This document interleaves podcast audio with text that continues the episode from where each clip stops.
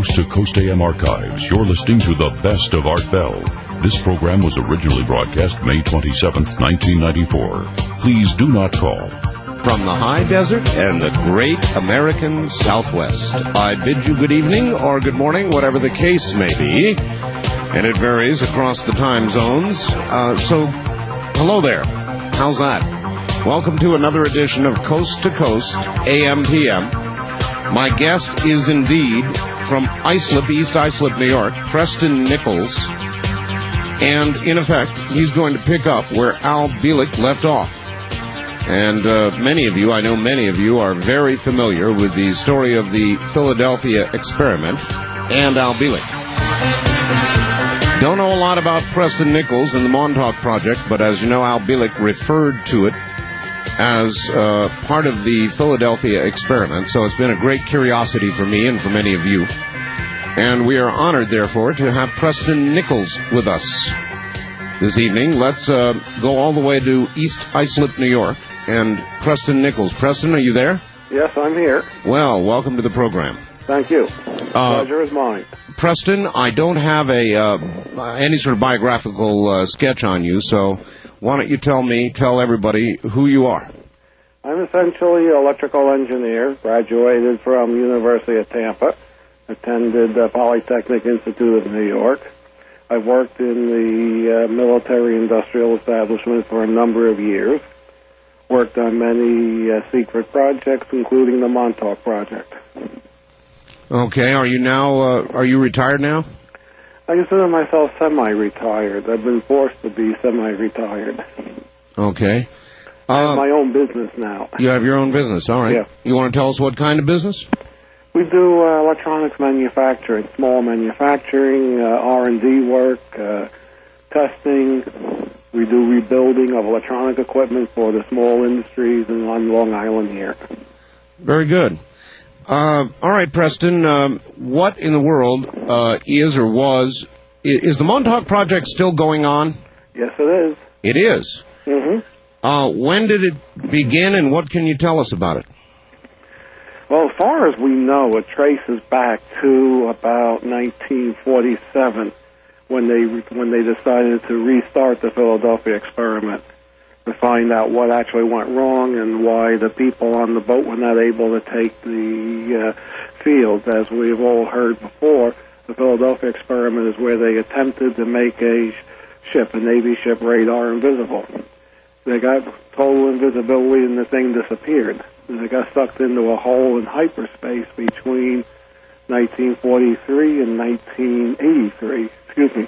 So what actually happened is they did a lot of R&D work.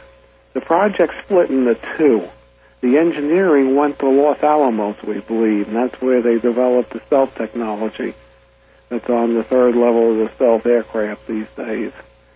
The other part of the project, which was the human factors project, went to Brookhaven National Laboratories, which was the largest human factors research in the United States. This is now about 1950, we believe. It joined what was known as the Phoenix Project, which was a very large, all-encompassing research project involving research into the human mind, the mind of man starting back in World War One and World War Two with propaganda, PA systems, leaflets dropping, this sort of thing. It evolved up through uh, chemical research, drug research. Hmm. After they spun their wheels a lot of time out of Brookhaven Labs, they got the stealth technology user friendly. That means human being could take the field. I cannot go into what that's all about because I did sign security on that. They made you. They made you. They made you sign a paper. hmm Well, when you get employment, anything that they have you sign, it would be illegal and jail time to talk about. You'd be uh, convicted of espionage. That's right. See, on the Montauk project, they use different methods of security, which we can get into a little later, where I never signed for it. So there will be some some of it that you can talk about. Yeah, the Montauk project I can talk of because that I never signed for. In fact, officially, I never existed on that project. Oh. Um, well, all right. Uh, let's back up a little bit. Uh, yeah. I'm, I'm, sure that you've heard Al Bielek's uh, description of the Philadelphia experiment. Yes, I have many times. Do you uh, do you agree with or quarrel with it, or do you think it's accurate, or do you know of any inaccuracies or anything you'd like to correct about what he said about it? Well, essentially, what he's saying is very controversial. I believe there are many different tests of radar invisibility, total invisibility, that the government research did attempt in World War II, and he's reporting on one test. If you read the popular Bill Moore book, Bill Moore compiled all sorts of information, which was on a number of different kinds of tests, different kinds of procedures used. This is why the book is somewhat confusing. Al is speaking essentially from personal experience, excuse me, in talking with a lot of other people that he's come across, just as I've come across people. The Philadelphia experiment did happen. It was definitely a high energy physics project. There is other information coming to surface saying that Nikola Tesla had a input to it in the beginning. Correct. And, uh, you know, Dr. John Eric von Neumann definitely did work on it. He himself told me that. And uh, I think Al's idea of what happened on the boat, excuse me, is pretty much correct. Because also I've had the same idea from other witnesses, like Duncan Cameron, who was also on the boat with Al.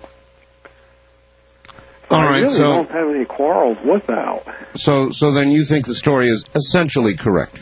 It's essentially correct. I think he may have missed some items and some of the points. One one thing that uh, that I've found as I've interviewed a lot of people who talk about um, time travel, uh, mm-hmm. talk about uh, alien spacecraft and the way uh, space might be uh, warped and the way it might be jumped across, in fact, and the technologies that they're talking about are strikingly similar to the one that uh, Al Bielek told us about.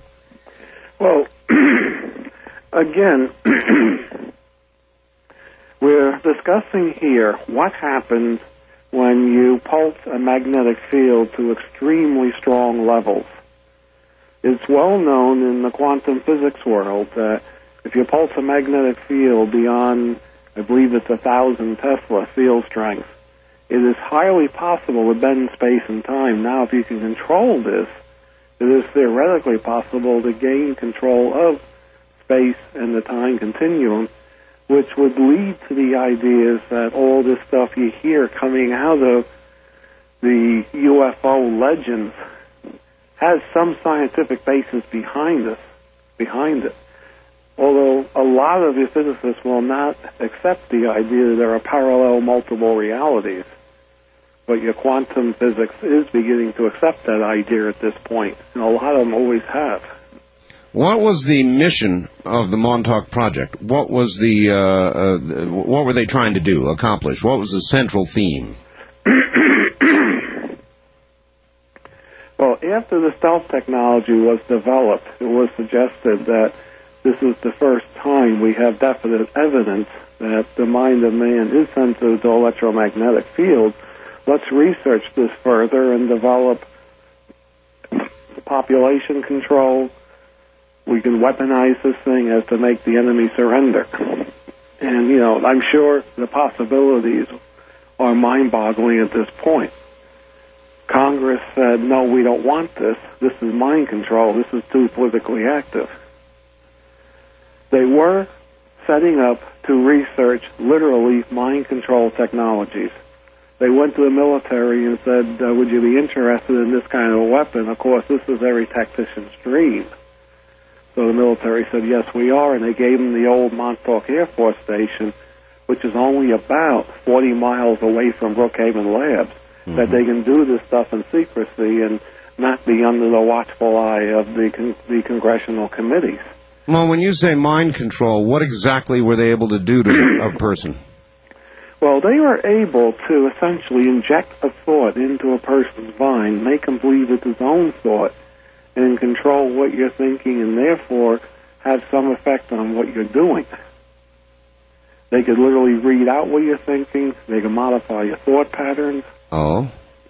What what And this was done at a distance using radio waves.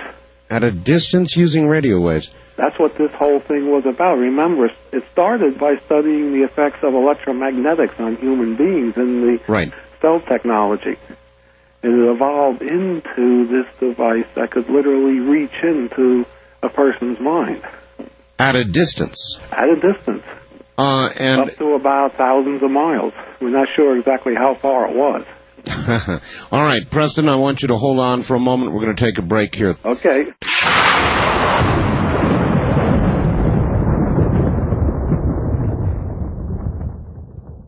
All right, you said you can't talk about the um, the technical aspects of uh, whatever allowed, uh, you know, the the biologically friendly uh, fields to be applied. But can you talk about the technology that allows mind control, or is that one and the yes, same? because I did not sign for that. They used mind control to make anyone that worked on the project forget what they did. Well, all right. How? What? What technology is beyond uh, behind that? I know radio waves, but radio waves generally are totally harmless and without effect to biological entities. They're all around us.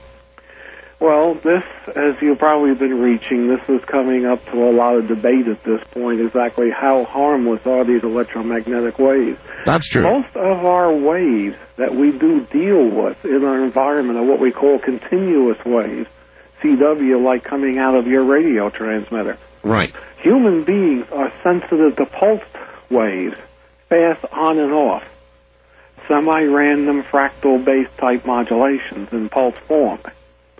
They use pulse frequency and pulse amplitude. It's a very, very specialized form of modulation resembling some very modern chirp-type radar signals. All right. So it's a it's a true pulse then. It's not just a pulse modulation. It's a true pulse. It's a frequency hopping pulse. Frequency hopping. Yes, it, it goes from frequency to frequency to frequency. If you tune it in on a radio receiver, it just sounds like a crack at a particular frequency. Then it goes to another frequency, you got another crack, and it hops around from frequency to frequency. Montauk had about 20 different frequencies they hop between 420 and 460 megahertz. 420 and 460 again. That's interesting.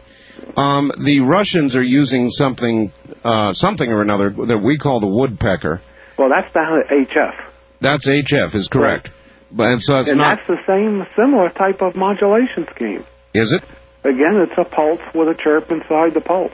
Oh. I've looked at the Russian woodpecker. In fact, we have what we call over the horizon radar here, which looks almost identical but much more sophisticated. And when that first appeared on the air, I, I called the FCC and asked them what it was, and they said it was the American version.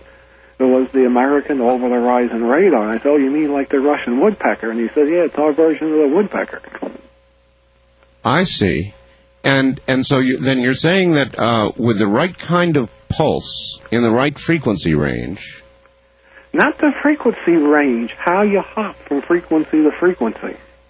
See, remember, you're building essentially a hologram, a holographic type information packet out of delta frequency information and delta amplitude information and delta phase. Of course, phase and frequency is the same. Remember, you're dealing here with very fast deltas. You have to integrate this into essentially a random ordered white noise pattern built very much on fractals. All right. Let's assume then that all of this, which is going to begin to get above some of their heads and perhaps mine as well, uh, all of this would affect a biological entity. How it's would a very unique type of radio signal. the next question is how would you make it specific to any uh, particular biological entity, uh, particularly okay, at a that distance? is very interesting itself. See, at the Montauk Project, we use what we call a witness or a signature.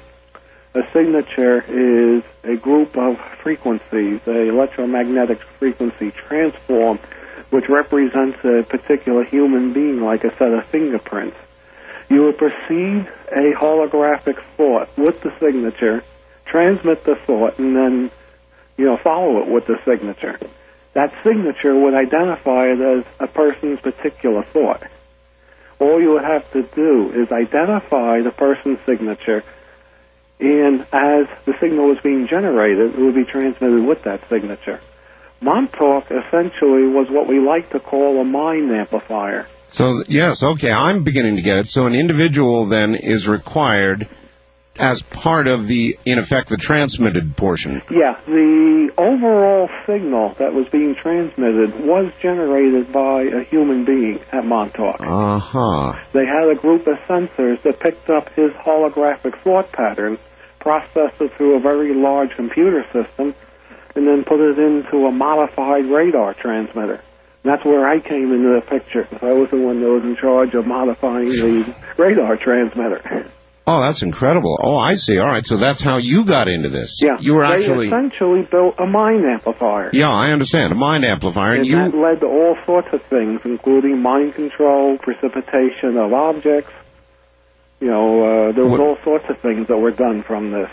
Well, let's They were say. able to create an object out of the background ether. Good. Because if a person sitting at the input of this could visualize that object in their artificial reality or virtual reality, this equipment had the capability of making it real. We're talking uh, probably at least 100 million watts continuous, not pulsed, power that they had out there. Because the thing was modified to what's known as BMEWS, which had 100 megawatt continuous power. Did it actually create an object, or did it create um, the vision of an object? It could do either one, depending upon the fidelity of the transform being reproduced through the equipment. Like you could picture if your signal coming out of your transmitter was complete enough, it would be theoretically possible to recreate you at the other end. The reason you can't is one, the receiver doesn't have enough power, then the information channel from the transmitter to the receiver is nowhere near high enough fidelity in the other dimensions and realities required to do it. This is what we tried to do at Montauk was bring up this fidelity factor of broadcast. What could you get an individual to do? You say you could put a, an idea in an individual's mind. Uh, how much uh, uh, power of suggestion could you accomplish? Okay, that I really don't know because that's the logistics of the project. And remember, the information was very compartmentalized. Now, legend, this is reports from people who I've spoken to, told me that they can get a person to do almost anything they want. This is the way it was put. That almost the sky was the limit. God, that's incredible. You They know, wanted to program somebody to be an assassin. Preston, is time travel possible? Well, the thing you have to keep in mind is if you go into pure metaphysics, the non-physical mind is a ripple or a transform or a form on the space-time continuum. If you're going to get your way into the non-physical mind, you got to generate a time wave, which is like a warping or a or a uh, repetitive bending of the time function. Now, if you could get into this, you have the remnants of a time machine. Now, I know when things were being created out of real time, what I mean is when the concentration would be at 3 o'clock in the afternoon and the object would appear early or after that time. They got very excited, shut the project down for a couple of months, and sent us all back to school to learn about time. I know they were interested in time manipulation, but of course, who wouldn't be? Yes. Now, being that we're compartmentalized, I have no personal knowledge of how successful the time portal per se was. Again, people who had worked with the time portal tell us that it was stable that it was usable. Meaning you could travel in time. Yeah. Meaning physically travel to another time. Okay, now the newer quantum theories, even those theories appearing in Scientific American, are saying that there are multiple realities where time is different, mm-hmm. and because of the multiple realities, all time does coexist. And it's possible to move from point A to point B in time.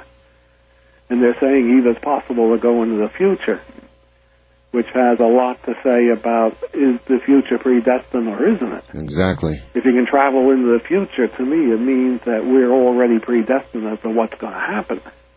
I believe if you make a time loop from point A to point B, you just predestined between point A and point B. All right. Uh, Preston Nichols is my guest. Uh, he was involved in the Montauk project, and apparently there's more going on with it than I thought there was. All right, we're going to take our break here at the bottom of the hour. Come back and we'll get some phone lines open shortly if you have questions. Time travel, mind control, the Montauk Project.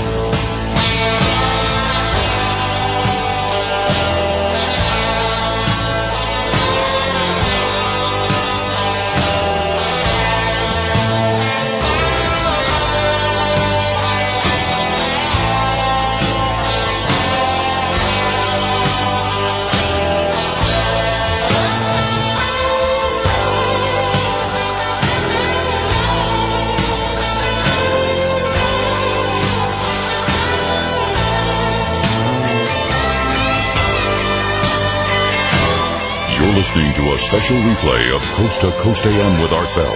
This program originally aired May 27, 1994. Please do not call. Preston Nichols is my guest.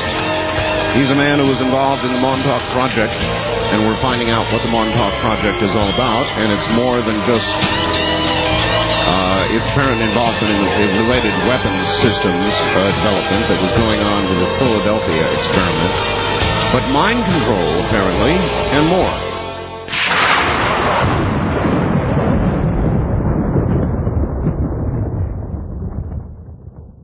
This is a fax that came, actually it's not, it came to me on America Online on a computer service, internet, and uh, it was Greg in San Diego. Your guest uh, tonight has remarked that a, a, particular technology had to be um, reduced to accommodate humans. Could he elaborate on that statement without violating the secrecy agreement with the government? In other words, is there anything at all that you can tell us about the adaptation of the uh, technology to be biologically friendly? Well, let's say first that there are three levels of stealth. The first two we hear about quite often, which is the radar cross section, which is how much radar signal does the thing reflect. The second level is absorbing the radar signal. Now, if you've seen a picture or seen a stealth bomber or stealth fighter, you'll know darn well it's a huge pancake, and it's not. It gives a lot of radar cross section. Yes. So they didn't do a good job there. And I have worked with the absorbing coatings in order to try to cut down reflections inside of component enclosures.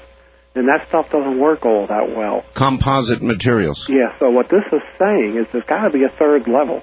The third level is electromagnetic bottle. Now, how they made the thing user-friendly in a nutshell, this is alluded to in some of the uh, aircraft publications, the electromagnetic bottle.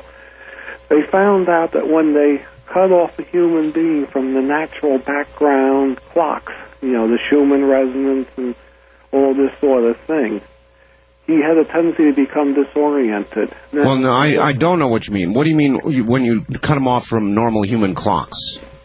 Well, the Earth has a clock. It's commonly called the Schumann resonance, discovered by W.O. Schumann, which every time lightning strikes in the cavity between the upper atmosphere, the ionosphere, and the Earth, this cavity rings. The frequency is around 8 hertz. It moves between 7 hertz and 9 hertz, typically, depending upon the time of day. That's very low. Yeah, very, very low. And this is sort of what clocks our biological functions. Also, this changing of this frequency from night to day is what causes us to wake up, go to sleep, It causes a lymphatic flush of the uh, system. Mm-hmm. It also has a lot to do with the alpha beta gamma rhythms in the brain.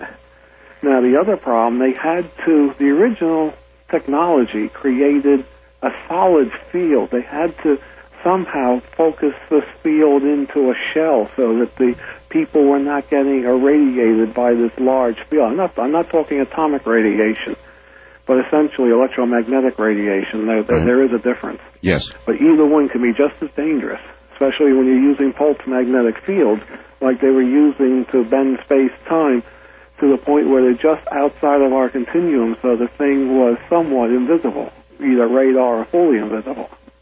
Hmm. So you could get uh, different levels of stealth depending on Yes, how. yes, you can. Huh. They go from either zero being in our reality or 90 degrees out being in the imaginary reality. At that point, the object is gone. What are they doing at Montauk now? Well, present day, it is a state park. It's listed on all the maps as Department of Parks property. Huh. The state park is annexed on to the Montauk Point State Park. It's known as the Camp Hero Park. Only thing is, the park is closed to the public. Oh. They got a big fence up around it. They got security on the base. They got an electric gate. And there's two power lines going into the park, each capable of uh, multi megawatts. Now, what's a state park doing with multi megawatts? Good question. Now, we've also knows that there's all sorts of activity. They have what we believe to be a fake uh, program for reclaiming the site and detoxing the site. They talk of removing uh, asbestos. Asbestos. Around the facility, there's these elevated pipes that they use to carry hot water, which have asbestos jacket. Even to this day, they haven't taken that off, and that's the easiest thing to get off. Hmm. And probably some of the most dangerous is as the wind blows, that asbestos is powdering and being blown all over the place. So if they were really removing asbestos, that would have been one of the first things they would have gotten to. Well, what kind of buildings are there? They're demolishing a lot of the old derelict base building. We believe the active area is underground. We've hmm. had reports, and I know I've been in the underground, but we've had reports that there's now an eight level underground, which is huge, goes out for miles. Well, this, some of this could be exaggeration. Is there anything? Uh, We know that there's a particle accelerator out at Montauk as well. Uh huh. Is there anything else at Montauk that would justify that kind of uh, uh, a power to it um, on the ground, uh, above ground? Is in other no, words, it's just it's it's a bunch of derelict buildings. One building is being used as essentially the state park police cop lives there. Now, what the hell is he going to use with that kind of power? And secondly, there's a state of New York Parks Commission maintenance garage, motor pool maintenance garage. They have this one garage with these three huge transformers. I've heard anywhere from one and a half megawatts to 10 megawatts going in. Now, even if they put in a megawatt of power, there'd be enough heat created to burn that building down. So, Hmm. you know, what are they doing with this power going in that building? I say it's going underground. well, wouldn't it be? Now, also, Well, wait a minute. Wouldn't it be possible, um, uh, Preston, to uh, literally follow the power lines and find out uh, if and where they go underground? well, the one power line goes underground at the place where the maintenance garage is. Oh, The second power line goes right to the white building where the cop lives. oh, and we believe it goes underground from those buildings. Now, what I was also going to mention is there are some cement buildings on top of what we call Radar Hill, where the radar tower is, the computer center is, which is physically part of the underground. And if you put your ears up against the cement walls, you'll hear like machinery running. There are hmm. pipes that stick up out of the ground, and I've dropped a microphone down, and you'll hear the whine of a turbine and the grinding of some sort of fan. Now, for a derelict uh, station, what is the machinery that we hear running? what do you I'm think? not the only one that hears this. A lot of people have reported this. I understand. What do you think they are doing there? Some sort of something going into the electromagnetics of the planet itself. It's been suggested that the planet is tilting, and that's what they're trying, uh, tilting on the axis, and that's what they're trying to prevent. Who knows? What they're doing is up to a lot of speculation and conjecture. All I can tell you is if you go out there at the right time, you'll pick up a very slow pulse transmission between 420 and 460 megahertz again. Oh. It's still out there. I got recordings of it. And also you'll pick up a very complex data transmission at 173 megahertz, which is in the guard band for Channel 7. That's why they can't watch Channel 7. If you DF these uh, transmissions, it goes right to the old base. Well, isn't that something? Now, the 173 megahertz transmission, it was done by any civilian. The FCC would come and shut them down. In a New York second. Uh, that's true. Uh, do you think that that is some sort of uh, uh, remote control, perhaps, or? I it is some sort of a data link. What the purpose is, I really don't know because I have no way of decoding it. Uh huh. Because I recorded it, wideband recording, video recordings, and handed it to different people, and they tried all the known codes on it, and it doesn't decode. So some sort of government secret code, most likely. Is there mind control going on now? There are all sorts of transmissions going on right now, which are definitely psychoactive. Whether they're on purpose or accidental, I really don't know. And they seem to have effect on a subliminal level on our consciousness. Tell me, uh, you were saying in effect that what they were doing was amplifying the human mind. Yes. Uh, is can that be done with any human being, or are there some humans that lend themselves more toward that? Okay, theoretically, it can be done with any human being, but you want a person who is trained that when he concentrates, his whole fiber, his whole being concentrates on the one thing. That's a specially trained person. Theoretically, any one of us could be trained to do it if we went through the training and we had the capabilities and the qualities, whatever that is. All right. Duncan Cameron is a very unique individual, being able to, he can only concentrate on one thing at a time. He can't concentrate on multiple tasks. Yes. He's so trained to go one thing at a time. See, the human being has to create a virtual reality in his mind. And then the equipment picks out that uh, emanations of that reality. So, of course, the more complete that reality is, the more complete the uh, transform or the metaphysical thought form would be. And so you're saying an individual using this process with that equipment could create anything from a material object to a being or an entity or a monster. Well, we know that they could create objects. When they went to try to create living beings, they had trouble creating living beings because now you need a much higher degree of information fidelity. I'm sure you do. Yes. Uh, any living being creature. is much more complex with much more detail. Exactly. It's like taking a TV set and trying to put a thousand line picture on it. You just can't do it. How far have they come in the fidelity area? I don't know. Since 83, I have no knowledge. What part did Montauk play, uh, or what part do you know that it played in the Philadelphia experiment? As I recall, Al Bielek said, Well, Montauk is the place where the two sailors came to. exactly. We're finding that there's quite a few sailors that came from the Eldridge to Montauk and did different things. And the Montauk project was the other end of the time loop between 43 and 83. They used this totally fixed time loop in between two points, actually three points, 63 as well. They used this time loop as like a master loop to anchor open-ended loops. That means there's equipment only on one end. Uh-huh. Wherever somebody like Duncan Cameron could picture the time vortex going, if the fidelity oh, was good enough, it would go there. But you'd have to have an anchor to hold it all stable, and that's what they use 43, 63, 83 for. What made Montauk the other end of it? In other words, what focused on Montauk as the other end, or how did that? Well, in metaphysics, we have what we call a witness. What this is, you take a photograph of a person. That photograph carries their signature, aura, whatever you want to call it. That's a witness. We made sure that we had a witness from Montauk to the Eldridge by having some of the equipment on the Eldridge, physically part of the Montauk system.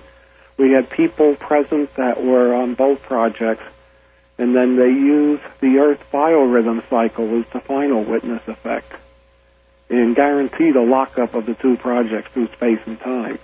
And there's rumors that this may have even ripped open hyperspace enough to allow all the UFOs that have come in recently since 47.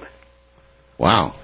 But has made a major rift in space time between 43 and 83, no question. Another What's person going to come in through that, I don't know. Another person who sent me a fax wanted to know if any of this technology is alien technology.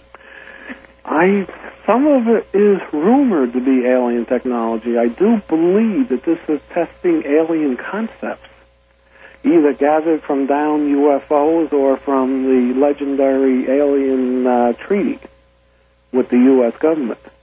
You know, trading people for technology. Do you, do you believe that that is true? I've seen nothing to say yes, and I've seen nothing that says no. That's careful. that's a careful. Well, first answer. of all, I'm not going to tell you something I know is false. That's don't know. that's good. I'm glad. All I'll tell you is I don't know. All right. I'll tell you what I do know about it.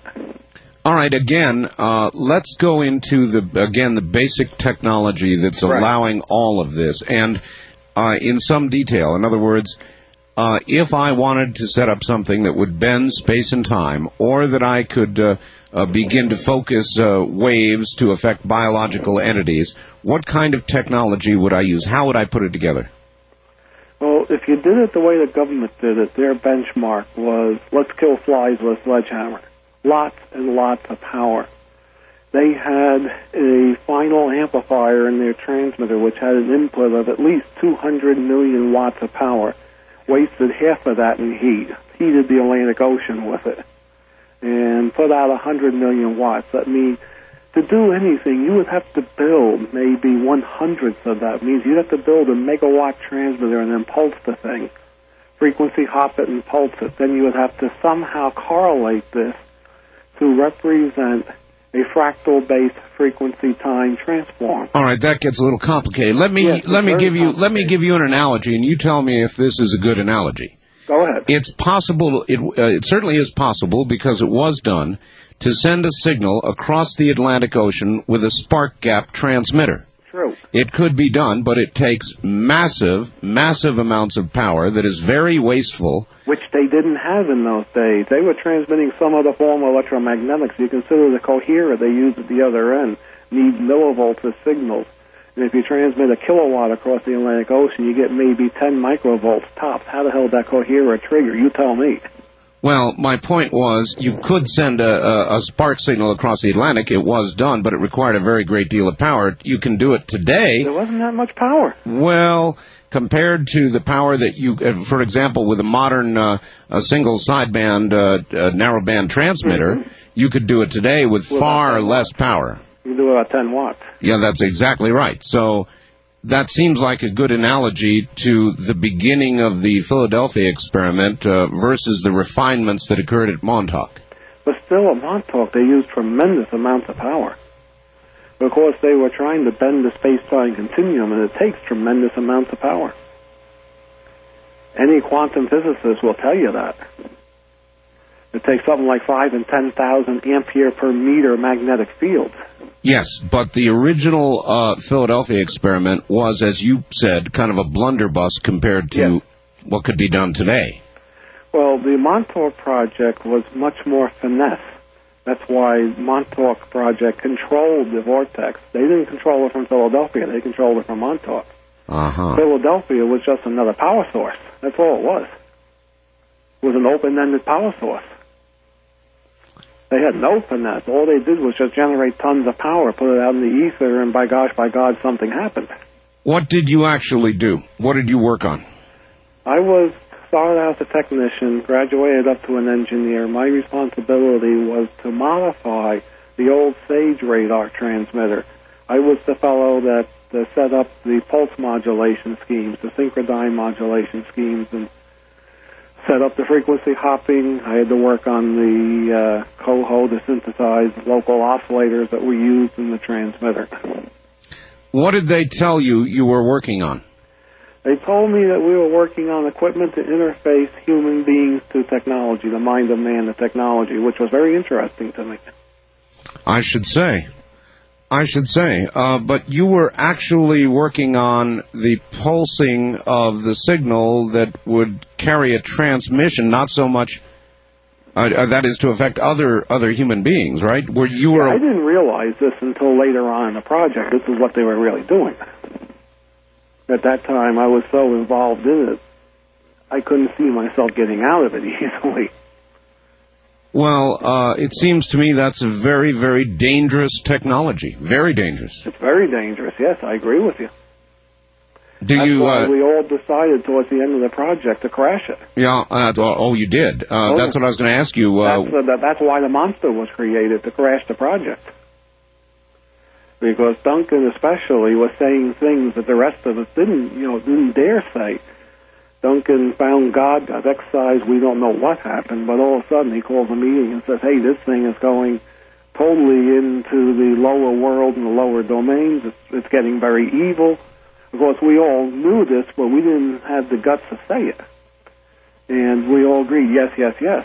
What do we do? Well, we got to bring this thing down. How do we do it? Well, let's let's create this big, hungry, nasty monster that will scare them into crashing it. Fascinating, and and it worked. Yes, it worked very well. All it did was drive them underground, just shut them down for a while. They're still doing it. Exactly what they're doing, we don't know. We're still researching that. All right, Preston, uh, hang in there. You've got a, bit of a rest here at the top of the hour, and we'll be back to you. Okay. Preston Nichols is my guest. The Montauk Project, uh, kind of a follow up on the Philadelphia experiment, is the topic. And I promise we will get the telephone lines open into the next hour. I promise we will.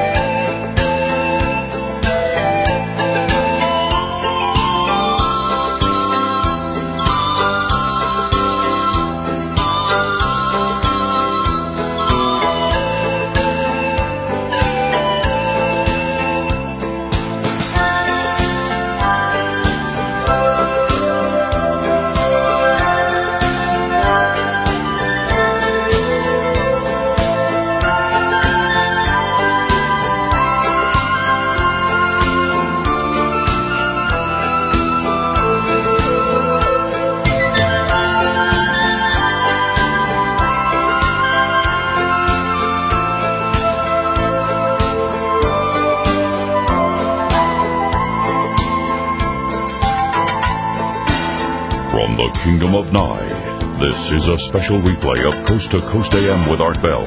Tonight's program is a rebroadcast from May 27, 1994. Please do not call.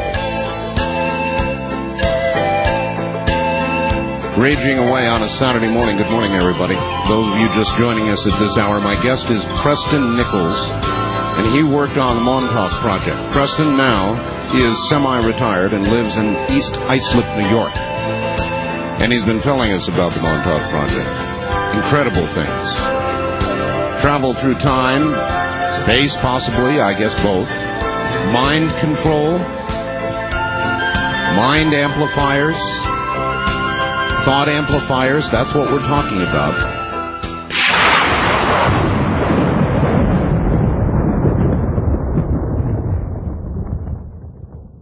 Now, back to Preston Nichols and the Montauk Project. Preston, are you there? Yep.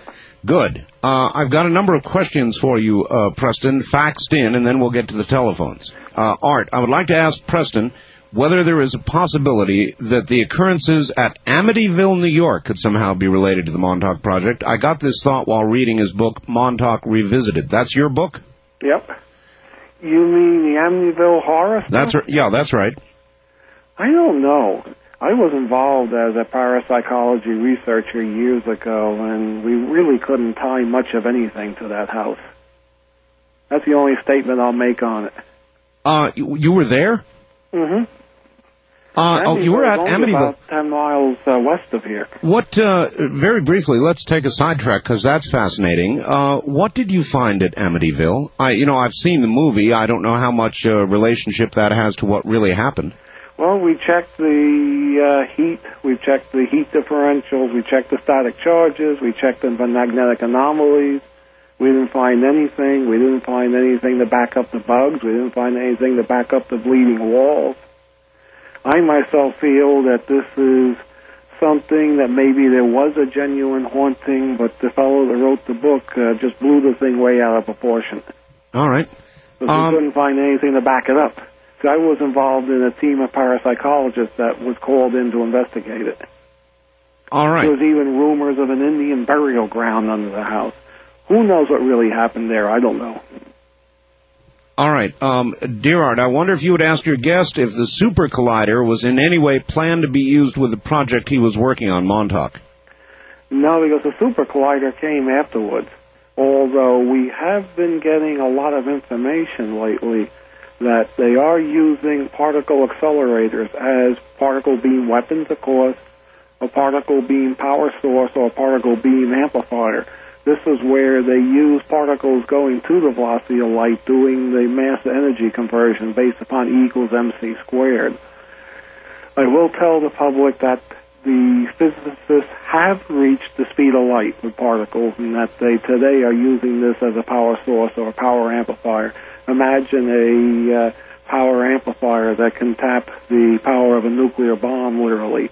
This may be where they got all the power to bend space and time at Montauk. We know there was a particle accelerator, and I believe it's active today because once myself and other people walking over it got a dose of some sort of radiation. Well, I know, I know this. Radiation sickness for a while. Uh huh. Preston, uh, I know this that they have considered using nuclear explosions or controlled explosions in uh, in satellites to focus uh, beams. Is that is that yeah, to focus a laser? Yeah. Yeah. Do, I, have read the same thing. That's supposedly a Star Wars weapon. Exactly. But we really don't need that. All we got to do is accelerate particles to see. They do it by starting out with a large accelerator, dumping into a smaller one, into a smaller one yet, and each each time you go to a smaller and smaller one, the velocity just goes up. Remember, as you bring the particles closer in the circle, what happens? The momentum makes them go faster and faster. And at some point, you're going to reach C, the speed of light. And magical things happen when you reach the speed of light. Well, uh, what about surpassing it? Is it possible? Not in this dimension. So that in, in effect, 100% correct. You cannot surpass the speed of light within our reference frame. You're going to surpass the speed of light, you got to do it in another reference frame relative to ours.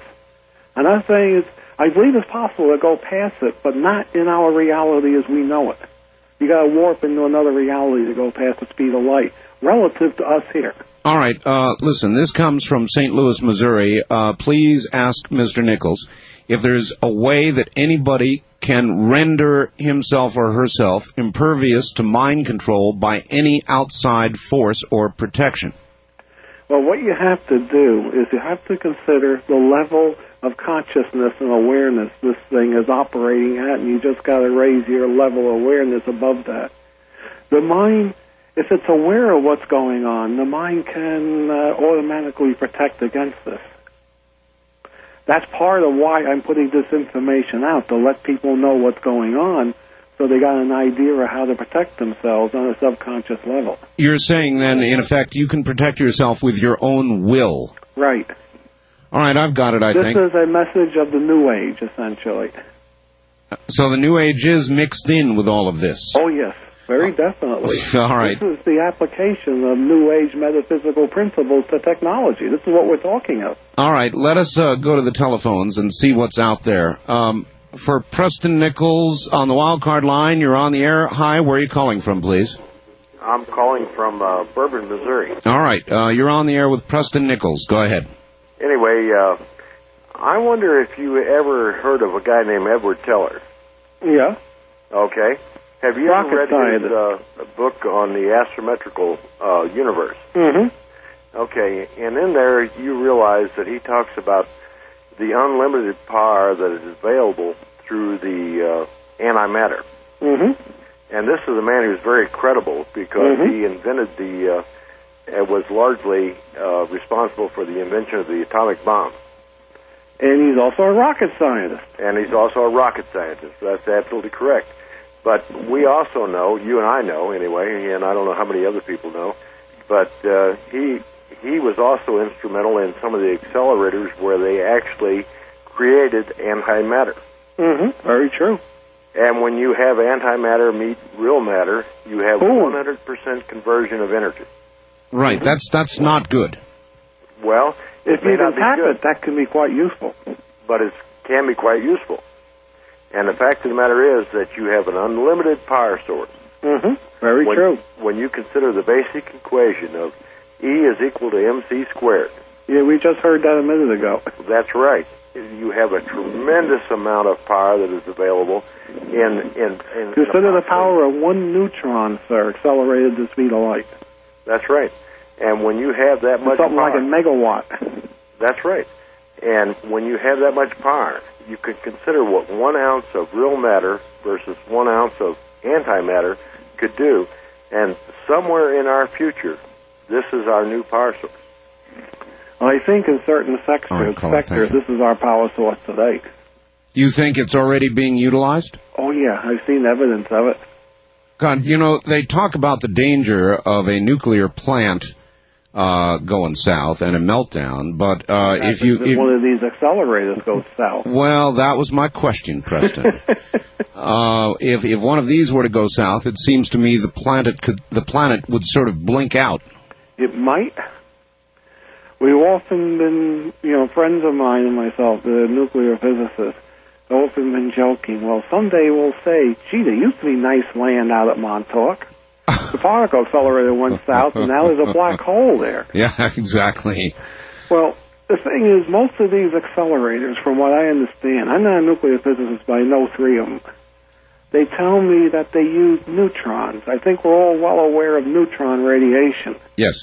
And a nuclear medicine doctor that checked me out said that most likely I got hit with neutron radiation. Probably what happened as I was walking over the accelerator. Yes, they allow you to walk over the damn thing.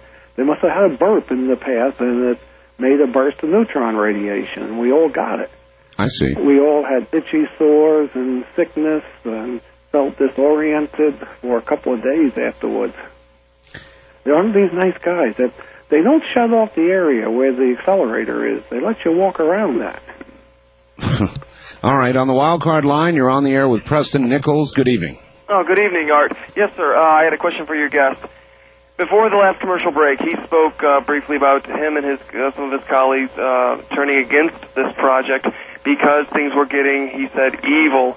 Um, if you could have him expand on that and tell us a little bit more about exactly what he meant uh, by the evil nature the project was taking. All right, where are, where are you, please? you. All right, where are you? Oh, I'm in St. Louis, Missouri. St. Louis. All right. Uh, uh, expand on the evil part of your statement, if you would. Well, I feel the whole mind control aspect of the thing is evil. Man is meant to have a free mind, not to be dominated. Also, uh, they were working in maneuvering and manipulating time so certain people would have power that probably shouldn't have power, or the power group would get more power and they get more oppressive and, you know, the whole nine yards of this. Well, I guess also, uh, I- you remember the old, uh, you- Preston, you remember the old expression, uh, once they've seen something or another, Paree, how you going to keep them down on the farm? Once they've experimented with mind control or imagine or know they can control minds, uh, how are you ever going to stop them? Only way I can see you stopping them is get the population aware enough that it just doesn't work. Is there any way that a person could know that their mind is being controlled? I guess if you start doing things out of character, that would be a good sign of it. I- also, if you had the monitoring equipment, if you knew what to listen for, if you're educated in uh, radio like you and I are, are, you could probably pick this up on a radio and notice the very sharp, edgy tones that would appear on your radio. Uh, I can tune in and listen and hear the stuff. Um, all right, back to the telephone lines, and let's see what questions uh, everybody has. On the toll-free line, you're on the air with Preston Nichols. Hello.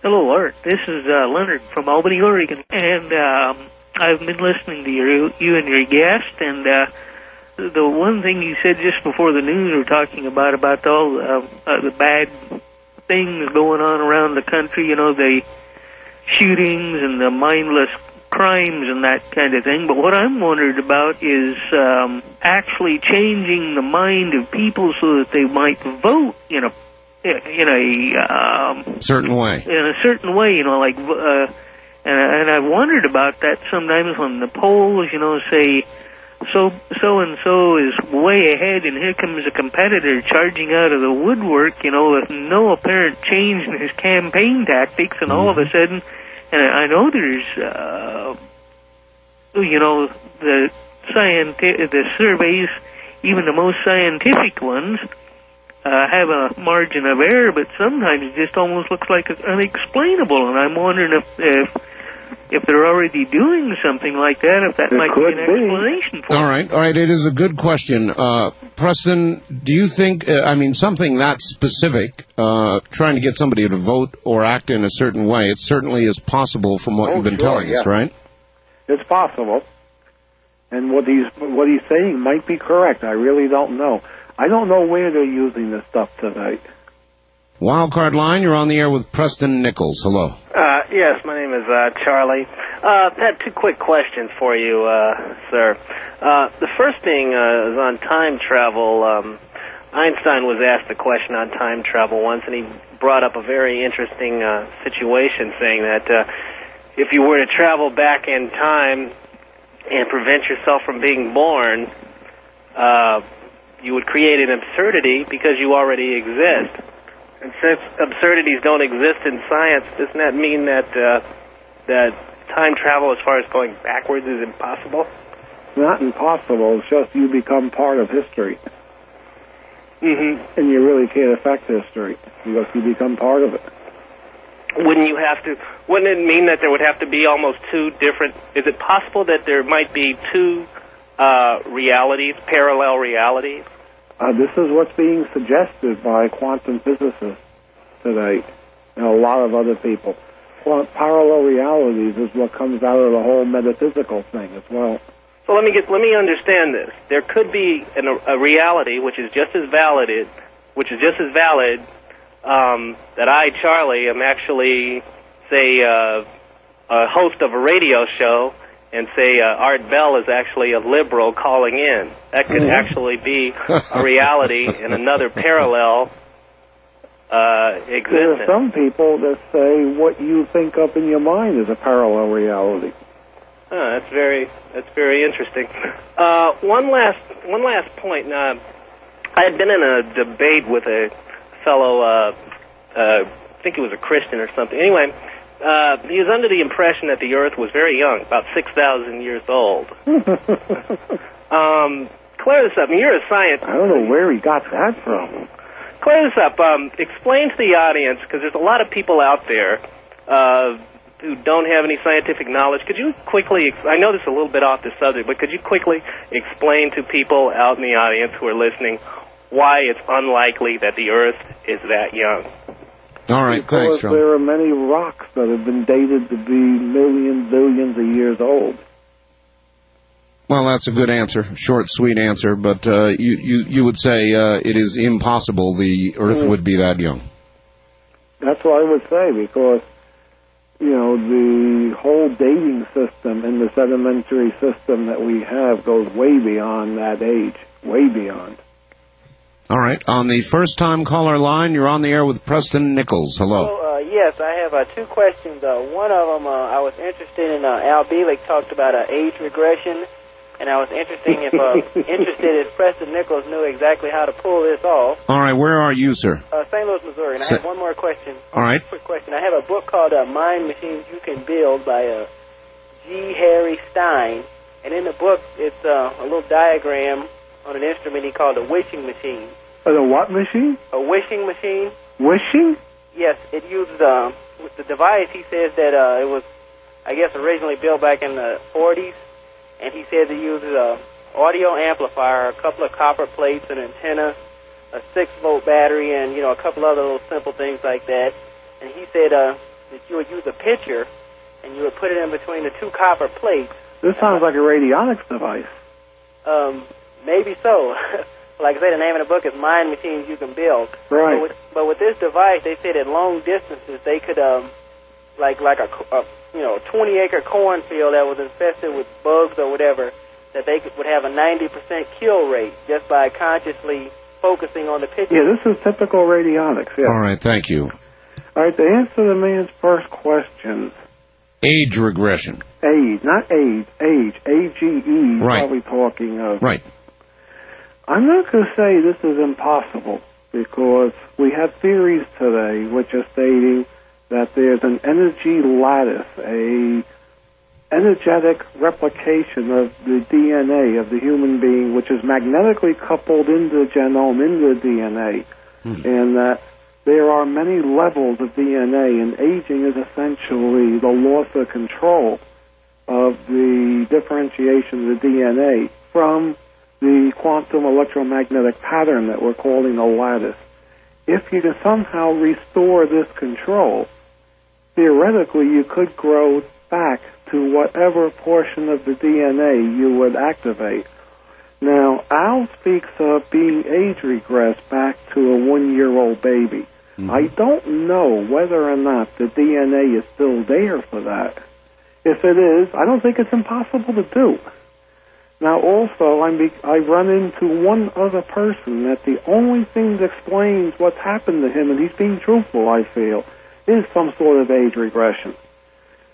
Now, I have not heard reports from other sources on this. See, when I hear a report like this, I consider where it's coming from, and I like to get maybe five or six reports saying, yes, age regression has happened. I haven't had it. I've only had Al Bielek himself, one other source which I don't consider at all credible, and now the one we run into very recently. So again, I'm not going to say it's impossible, but also I think it's a quite fantastic story that I wish was true. I'd like to have it myself. Yeah, you betcha. Look, if uh, if it is possible to travel in time, And I don't know how to do age regression. Uh, right. I was going to say, I was going to ask you, Preston, if it's possible to travel in time, and I went back to say 1950, my chronological age at the end of the travel would still be what it is at the just roughly the moment I left, wouldn't Yes, exactly. This is why I think if you're going to do age regression, you got to do something through the DNA. it? Through the DNA? You got to somehow change the differentiation to go back to the genome that you were replicating when you're like 20 years old, let's say. Well, that would and be a the body would grow young. that would be a very delicate genetic manipulation indeed, wouldn't it? It may be electromagnetic Electromagnetic. because it's being suggested by a lot of learned genetics, geneticists, that uh, Dr. Glen Rein has uh, shown a lot of research that uh, subtle or quantum electromagnetic waves do affect the way the double helix is wrapped up in All right, spiral. Preston, hold it right there. We'll be back after the bottom of the hour break. Preston Nichols is my guest.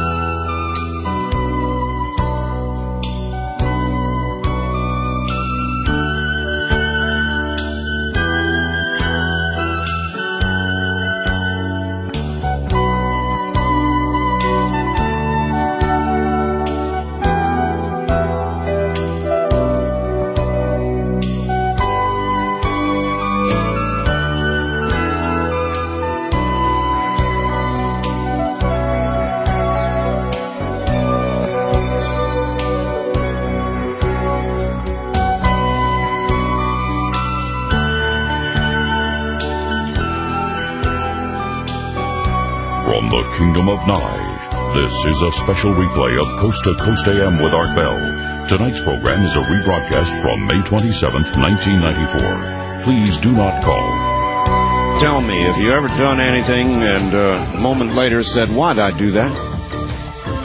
Mind control? Or just a bit of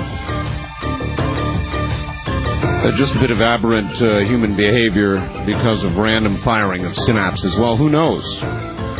Might have been, might be, might be possible. Anyway, we're talking to Preston Nichols. He's written about the Montauk Project, talking about the Mon- Montauk Pro- Project this morning, and uh, much more. If you have a question, pick up a telephone. Here's a fax from Dennis in Missoula, Montana. Art, please, in all seriousness, ask your guest if he knows anything about the nine, the nine rulers of the White Lodge. Ooh, sounds strange to me. Does to me too. Not, you haven't heard of the nine rulers of the White Lodge? No, that's a new one on me. I've heard of the Order of Twelve and that sort of thing. But not the nine. All right. No. Well, that disposes of that quickly. On the uh, toll-free line, you're on the air with Preston Nichols. Hello. Yes, hi, Art. Hello, sir. Yes, um, I'm from Long Island originally, and I just recently moved uh, about a year and a half ago. Where are you now? I'm in uh, Youngstown, Ohio, Okay. and now I'm 28 years old, and I'm um, I'm intelligent. Um, I know for a fact that I've got a 138 IQ, borderline genius. Yet at the same time, I've always wondered why uh, I was never in tune what was what was going on politically. I never could quite understand the political process. Um, You're not the only one. Yeah, no, I'm from Suffolk County. I'm I'm from uh, Huntington, Mm-hmm. and I moved in. Uh, it was July of '81, of '91 rather. July of '91, I moved from Suffolk County. I moved into Elmont in uh, Nassau. Mm-hmm. That was where I had. I, we call Suffering County and Nauseous County. Yeah. that was where I first started listening to political commentary on talk radio. Mm-hmm. Um, after that, I moved to New Orleans, and I really started to get involved. I started to know what was going on. Well, what's And- the question? Yeah, uh, what is the question? How does this relate to my guest, sir? Well, what I'm saying is, um, well, you, you, you, you uh, you're talking about mind control. Mhm. As as fantastic as it sounds, it's starting to make a little bit of sense to me. I don't know. Um, This is what a lot of people say, I mean, considering, I'm completely blind. you know, Completely considering blind what's when I was in happening. Suffolk There's a lot going on Uh huh. that will fit this. Um, it, it, Art was talking about the people just all of a sudden shooting. it confounds me how how I was so blind until I moved out of Suffolk County, until I moved off of Long Island. Really, now I'm just Well, here you're you're sitting right in the midst of this emanation. Exactly. Um, I mean, it just sounds so fantastic in art. I can tell by by your voice, by you know the, the entire conversation you've been having. It just sounds so fantastic. But it, makes sense. I don't know. well, I, all right, It's thank based you. in real science, sir. Yeah, I have learned long ago not to uh, stick up my nose at what appears to be fantastic because I've been surprised too many times. And uh, I'm sure of this, Preston, that we as human beings, uh, our government, whoever, the powers that be, would have great interest in mind control, and if they're not working on it, I think that would be more fantastic than uh, than believing that they are working on it. I mean, it's that simple. Well, I'd like to say at this point that if someone comes and asks me how much of the legend is true, I would tell them the Philadelphia experiment is true, the mind control aspiration, the mind mind control part of the project is probably 90 odd percent correct. I'm just not sure exactly how well the time tunnel worked. That would be my asset, you know, my assessment, the assessment of how successful they were. All right, so So some, I thoroughly believe the mind control worked, and it's thoroughly possible. The only thing is they could not at that time work on mass populations using the particle beam system that interacts with the brain directly. You don't need a signature anymore so using the particle beam system. So you're you're saying that mass mind control is not necessarily possible. Today it is. Today it is. Today it is because Oh, great. see before you used to go in with a signature to the non-physical mind. Today they're using a particle beam to modulate the particle interchange between the synaptic interchanges in the brain to either read patterns or to modulate patterns on the brain. Oh boy. So you're saying they could be uh, sending out signals that are actually controlling the masses. Mm-hmm. Synapses. Wow. Wonderful. Well, you Uh, have to consider what is the synaptic interchange. It's essentially ionic, and what is yes. ionic? Yes, Ions no, that's it's true. No, it's absolutely true. Uh, on the on So the wa- if you can create interference from one particle to another particle, I've you can got you. All right, I've got a caller on on the wild card line. You're on the air with Preston Nichols. Hello. Art. This Hi. is uh, Lance in Seattle, KVI. Okay. Uh, that uh, mind control device that um, he's talking about is manufactured here. It's in a suitcase. It's like a small suitcase, and it says on the side of it for animal control use only. And uh, when it's used uh, for people control, uh, you can call the FCC and file a complaint, and they know all about it. It's it's nothing new. Well, it sure is new to me. What is Well, it? It's been around since about 80. What is it? What is it, sir? Well, it just focuses on a specific part of the brain, and then your mind starts to look in that area, and you can you can see things in your in your own mind and hear things. It sounds like you're in a room full of people, and there's nobody around, or you can see eyes blinking in front of you and all kind of things. It's all in your own mind. It's not it's not outside your mind like a hologram. But it does exist, and it it doesn't take anything except call the FCC to find out. Well, I've never seen one. I've never heard of one. Well, just thought I'd add it to your program. Sir. All right, thank you. I I've never. Have you uh, heard of such thing? I've heard rumors of it. I've heard rumors that this has been developed for years. See, what they're working there, that's mood control more than anything, I think. I know, uh, Preston, that there's been a lot of research done on the effect of low frequencies on on human beings. Is- Exactly. Is, that what he's talking about? Well, what he's saying is it can transmit the effect of a whole room full of people, the eyes ahead of you. All this might be doing is fragmenting your own memories, working directly physically into the brain. And, and this could be done with some sort of VLF, ELF type device. All right. Uh, what about the uh, the transmissions made by the middle part of our country? Very powerful um, uh, ELF uh, transmissions uh, to our submarines. Yeah, I forget what that's called. I know what you're talking about. Uh, I was just wondering if you think that kind of level of uh, low frequency transmission could affect uh, biological entities that are close to the source. That appears to be mostly sinusoidal teletype type modulation. Right.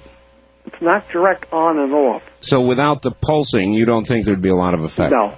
All right. Remember, the mind itself, the brain will automatically uh, even out a change in level. You got to change the level so fast that the DC restoration in the Oh. neurological system doesn't work. Can't deal with it. All right. On the wild card line, you're on the air with Preston Nichols. Good morning. Okay, uh, talk about time travel, right? Yep. Do you think Okay. time travel like happens in uh, your psychic ability, your dreams? Yeah, some people believe that. Okay, now how can they apply this to technology and science and stuff? Essentially, by taking what a person could dream or generating a virtual reality and transmitting it through a very powerful transmitter and bringing it into our physical reality. All right, sir. Thank you. That's exactly how it was done. In other words, the human brain does generate a signal. It, it is a very weak signal normally, isn't that? it's actually a virtual state signal. It's what? I don't it, reduce that so I can understand it. Well, you know, when you do a complex calculation, the figure phase angle, you get sine, cosine function, real Yes. world imaginary function. Yes. The human emanations are based upon the imaginary functions, not the real. But you're 100% right. The real world emanations from a human being are very weak, but the imaginary world emanations are very strong. This is why you need typically vacuum potentials to, to detect this stuff. Hmm. Uh, on the wild card line, you're on the air with Preston Nichols. Hello.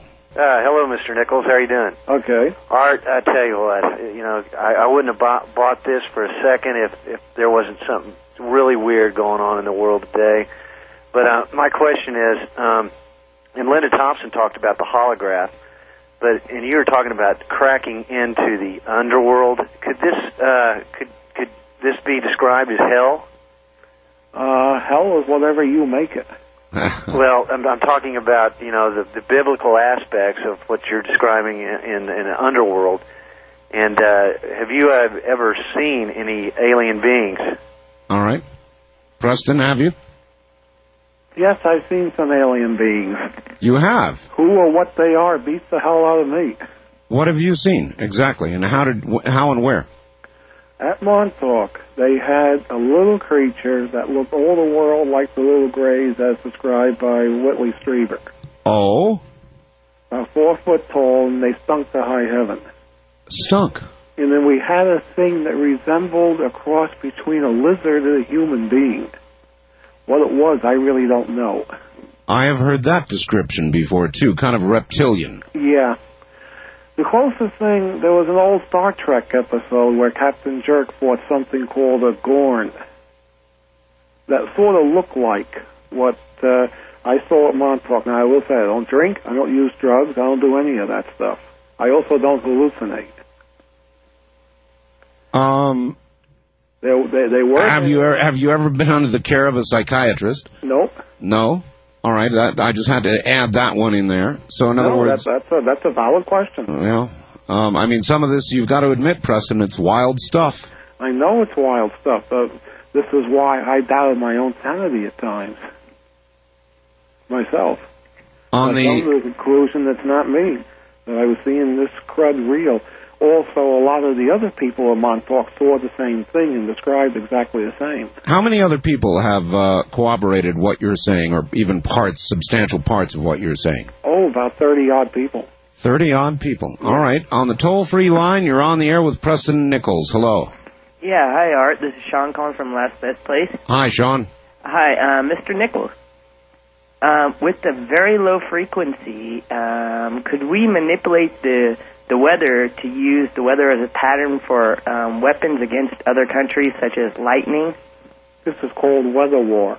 Weather war, yeah. I read a, read about it in a book called The Third Millennium. Mm-hmm. Have, are you familiar I with think that book? it is correct. Okay, that's all I wanted to know. All right. Thank you. So you think the weather is being uh, manipulated, uh, Preston? By somebody. Do you think we're doing it, or do you think the Russians are doing it, or are we both doing it and getting it all screwed up? Who knows? I don't know. Somebody is manipulating the weather because I have picked up the signals. All you gotta do is tune your HF receiver and you'll discover uh, increases in what appears to be the background noise over as little as 300 kilohertz bandwidth, band spread. And that's some sort of sp- uh, spread spectrum. Uh, yeah, that's some sort of spread spectrum. And Wow. if you take that signal and analyze it either uh, amplitude versus time or frequency versus time, you'll get uh, patterns that will appear in the noise. I see. All right. And that's not natural. Not natural. No, it is not natural. You're right about that. And it goes up about 30 to 40 dB. Uh, I've actually heard it myself. Yeah, I, oh, I, I hear it all the time, and I've been looking, what the hell have we got here? Yep. This may be involved in the weather control, because this seems to precede weather fronts. Also, this same kind of signal precedes hurricanes that are brought right up to a particular area. You notice how the hurricanes are now taking nice straight paths? Absolutely. That's not normal for a hurricane. A hurricane is a centrifugal thing, and as the wall builds and uh, depletes, it should spin and move and gyrate all over the map. No, they're going very straight at this point. Wildcard line, you're on the air with Preston Nichols. Hello. Yeah, Art. Uh, I'm curious. Uh, these kind of projects have to involve great deals of money, No doubt about it. and, and no doubt, yes. And and and they say to solve all mysteries, you follow the money trail. True. Isn't anybody checking what's going on? I mean, if Area 51 exists, there's got to be billions going into that. And if he's talking, there's got to be billions going into this. Is anybody keeping track of the money? Is Well, there uh, you know, that- that- find out? Are the senators aware of this? Or All right, all right. Hold on a sec. That's a good question. All I can tell you is this. I don't know about what Preston's saying, but I can tell you darn well Area 51 does exist. Billions do go into it. And that's a fact. And, uh, and so Preston, what about the money angle in Montauk? Well, we had an interest from the office of Senator Barry Goldwater, quite a few in the middle 80s. And I was told that they could not trace any congressional appropriations for the Montauk project. Now, I was handed a list of companies here on Long Island that all either reorganized or out of business today. Uh-huh. The interesting thing to note is right after this happened, about six months to a year later, they started what they call core audits. They said they were looking for the $250 toilet seat.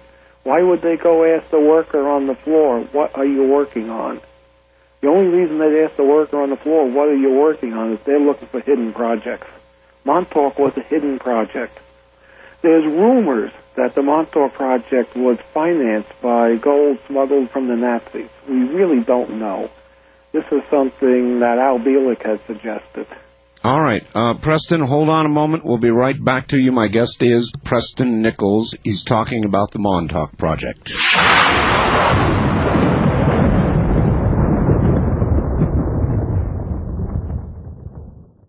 All right, back now to Preston Nichols. Uh, Preston?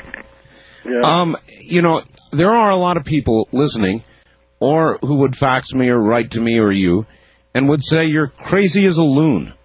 Uh, what, what, what would you say to them? Um, how would you defend that? Now, technically, you have a lot of details, and I am impressed by that. But some of it is is quite admittedly pretty fantastic stuff. It's very fantastic stuff. The first first thing I would mention is people used to say to me they remembered me from the Montauk base. I didn't remember them until I broke the memory blocks I had. This stuff is highly possible. We have a lot of witnesses. I think we have to look at can a thousand Frenchmen be wrong? we um, have no real world documentation, evidence, proof. The only proof we have is that they're doing something strange even to this day. And we were talking of 420 to 460 megahertz broadcast. That's right. And we're still finding emanations in the same frequency range to this day. I first got excited thinking I was picking up the signal out of time from the 70s and the 80s, but I came to realize no, this is this is generated today. If they're doing something like this today, fitting the specs, sending out a very strong ELF signal that I picked up on coils as pulses without a carrier, and the carrier. If they're still sending out, that means the equipment I'm describing is there to this day producing signal, and it probably was there in the 70s and the 80s, and they probably were playing back then. Well, it also raises an awful lot of questions. Um, Yes, it and does. uh, well, for example, uh, Russ, not just the shootings, the mindless headshaker shootings that are going on, but society's behavior in general It's strange. is very strange indeed, and Yes, is de- and is deteriorating.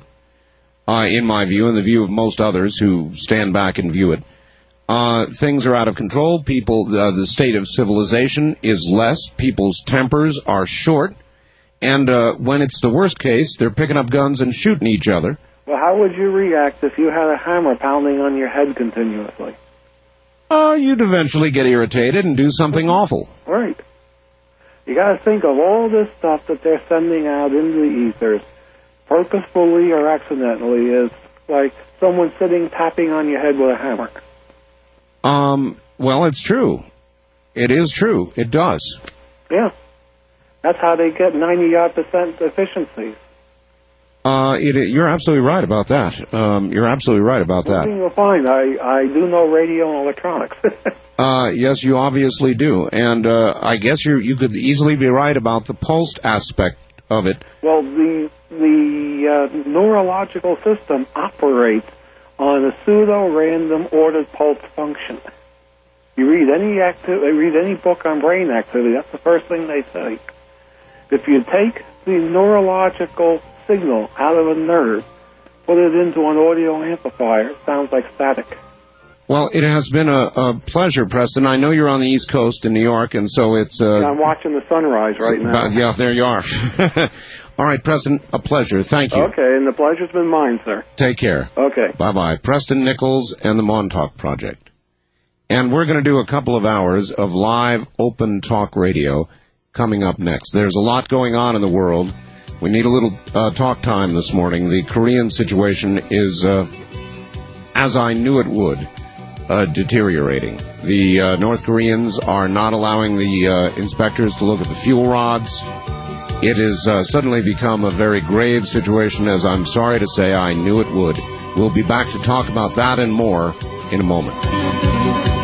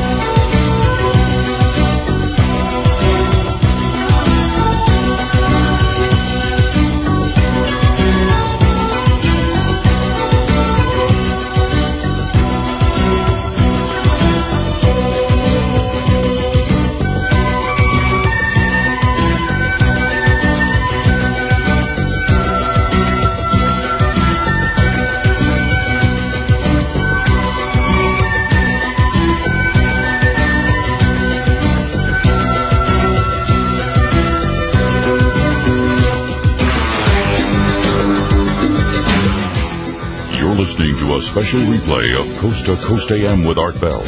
This program originally aired May 27, 1994. Please do not call. Hello, everybody. I'm Art Bell. We're going to do a period of open line talk radio. I'm just going to throw a few fast things at you. We're going to back to the telephone lines. A massive explosion, as you know, at an Ohio chemical plant. People there are missing, thousands evacuated. The blast fell about 10 miles away, cause unknown. Another shooting, mindless, in Albuquerque. Three people I've heard now dead in Albuquerque. Uh, some kind of uh, mindless shooting like the one yesterday in Florida, and the beat goes on, and the band plays on. And is it mind control? I don't know. But I think that I know this. It was not always so. Oh, there have always been incidents. But this number of them? Well, yes, we have a mass media reporting on them now. But we still had newspapers. Uh, we've had newspapers for a long time, and I think it can be pretty well documented. We've not had these uh, uh, these numbers, uh, these kinds of numbers of mass mindless killings in the past. Something's going on. Korea. This is a really serious problem. I can't tell you how serious. The uh, Clinton administration has been putting it off. They've been grasping at every straw to try to encourage, cajole, even bribe the Koreans, the North Koreans, into not doing what they're obviously doing. The latest news, NBC reporting that international inspectors were in fact not allowed to look at the critical fuel rods that have just been removed from a reactor to determine whether the Koreans have or have not been diverting uh, fuel for the making of bombs. Obviously, they are. Everything's now back up in the air.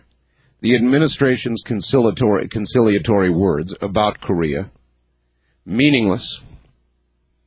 And what they're going to do now, well, the administration is describing it as a very grave situation. And something's going to have to happen. So the whole Korean thing is right back up in the air again anybody's guess um, is as good as anybody else's. The administration's point man on Haiti said of the rulers in Haiti yesterday, quote, They've broken their word and cannot be trusted, end quote. The U.S. now seems ready to send at least advisors into the Dominican Republic. Vice President Gore was talking about it yesterday. To try to help seal the border. It was a very interesting discussion the vice president had. He said, "Well, you know, the uh, the military of a sovereign nation have got to be the ones sealing the border. But he said substantial help can be provided. Now, he means American troops. Uh, he means UN trucks, helicopters, and communications equipment to be sent down to the Dominican Republic. SEAL teams are already on the way. Critics in Congress say the sanctions are a joke and they want military action soon. Chopper. Ga- First time callers call area 702 727 1222. Well, let me rephrase that. I don't often, um, I don't frequently bleep myself, but let me uh, rephrase what I just wanted to tell you. The administration is now admitting that there were two, not one, but two helicopters involved in going to the golf course. The deeper this gets, the more this administration gets into trouble.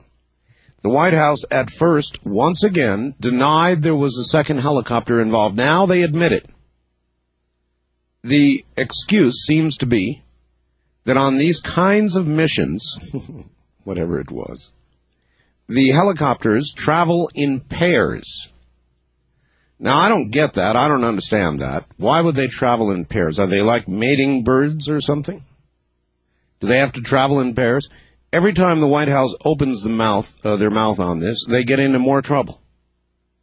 And they look less credible. Everything they say is then later challenged or it turns out to be not true. It's, uh, it's incredible. And as I told you a little while ago, a man identified as a psychiatrist, get this, a psychiatrist, opened fire, using the network's uh, words, for no apparent reason, in a Florida office building. One dead at the scene. Um, another pregnant woman was shot. She's now dead. The baby she was carrying dead. Third victim in critical condition. This is the second time, by the way, it's happened in this uh, building, a place where they take video depositions in Fort Lauderdale, Florida.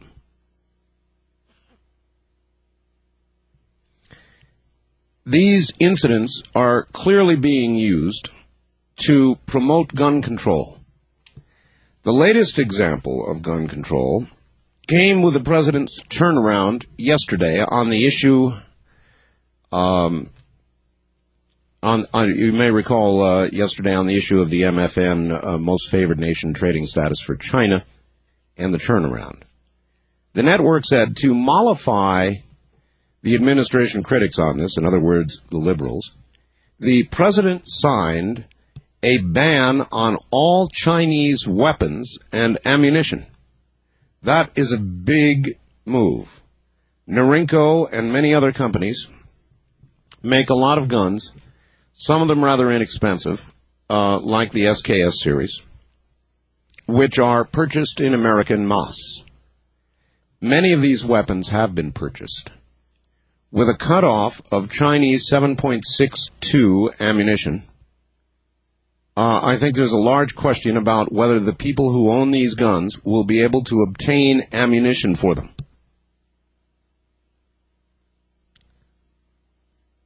I think that this is beginning to go a little far for my taste. There is absolutely nothing about a Chinese SKS that is any in any way, particularly with the soft uh, ammunition, the soft uh, point ammunition that's now being used, that in any way you can name is more dangerous than uh, an American made weapon, and, and indeed not as powerful as many that you can go buy. So why is he doing this? Just to take the more inexpensive weapons off the market? The latest move uh, in gun control? It's a big move, and it hasn't had a lot of discussion, I'm telling you. Taking all the Chinese weapons, Chinese ammo off the market, that's a gigantic move. And this goes into the category of rumors. This was sent to be sent to me by Larry McCrory up in Alaska, I believe. He says, I'm writing to report some information that I just heard.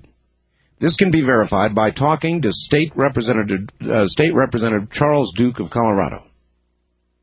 Apparently, he has heard that Clinton will sign an executive order on Sunday banning ammunition, sale, manufacture, and possession.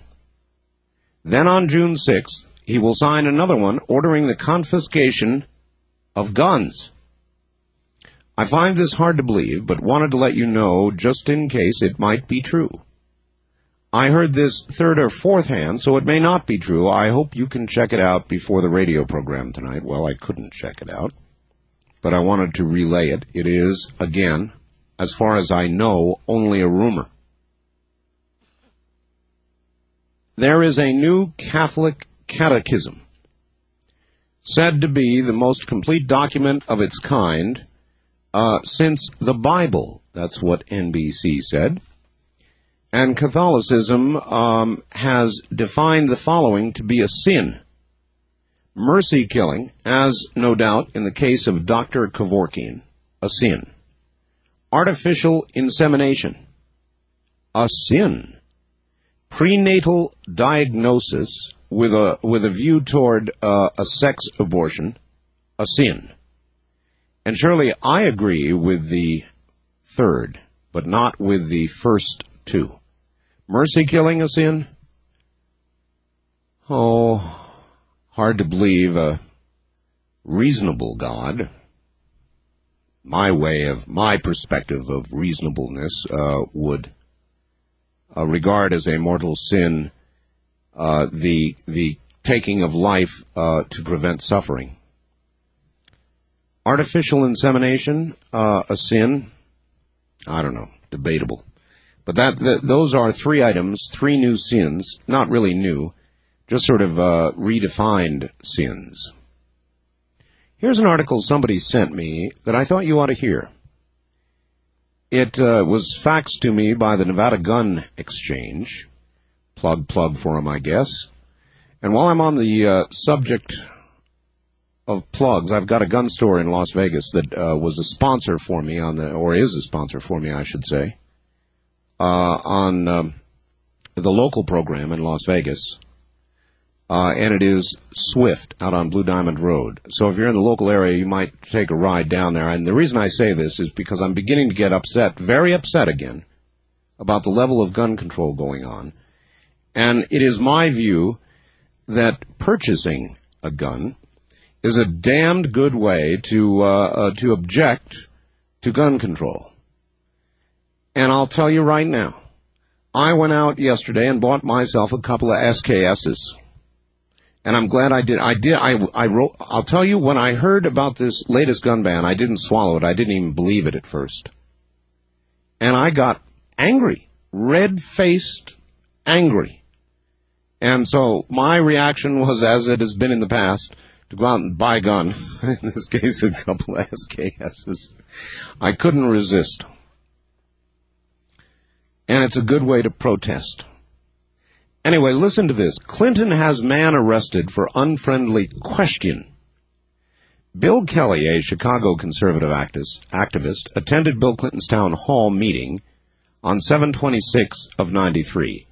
He asked Clinton from the floor during the question and answer session why he insisted upon blaming Republicans for gridlock on his proposed tax hikes when he clearly had a Democratic majority in both houses of Congress. Well, Clinton didn't like the unfriendly question and had the Secret Service agents arrest Kelly at his home later that evening and charge Kelly with, quote, willfully and knowingly entering and remaining in a cordoned off and restricted area of a building where the President of the U.S. was temporarily visiting, end quote. Kelly, who had no previous police record, was kept for two days in a holding pen secured with leg shackles and handcuffs. A federal indictment is asking for a six month prison term. Editor's note. The moral to this story is that anyone can be arrested, indicted, and declared a criminal for anything in the USA today. And the lesson Kelly learned is not to cross Bill Clinton behind his surface charm he can indeed play hardball. And I thought that was an incredible record. Uh, the source is the McAlvany, um, M-C-A-L-V-A-N-Y, Intelligence Advisor. So all I can do on that one is give you my source. I can't vouch for the story. That's a damn incredible story, isn't it? Uh, but it is indeed not beyond belief. A record 27.9 million Americans receiving food stamps at latest count, the Food and Nutrition Service said, citing lingering effects of recession and the nation's slow economic recovery.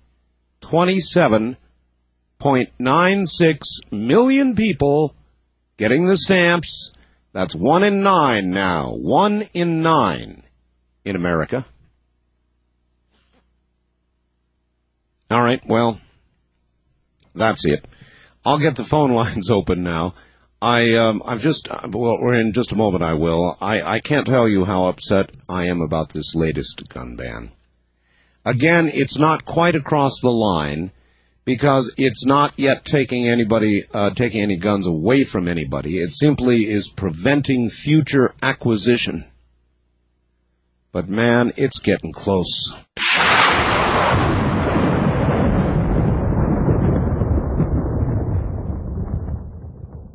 Wildcard line, you're on the air. Radio Free America. Hello. That story about Kelly and chains? Yeah. Gotta be kidding me. Well, that's what I thought when I read it too. That should be front page.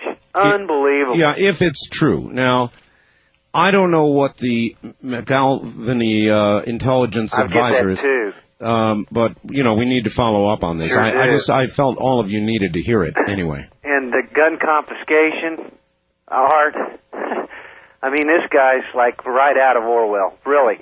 Well, I'm not sure that's going to happen either. I I would tend toward doubting it, and I reported it as rumor, but uh, it's a strong one right now. I, yeah. Uh, you know, this guy's going to get us in a war in Korea, Art. I know.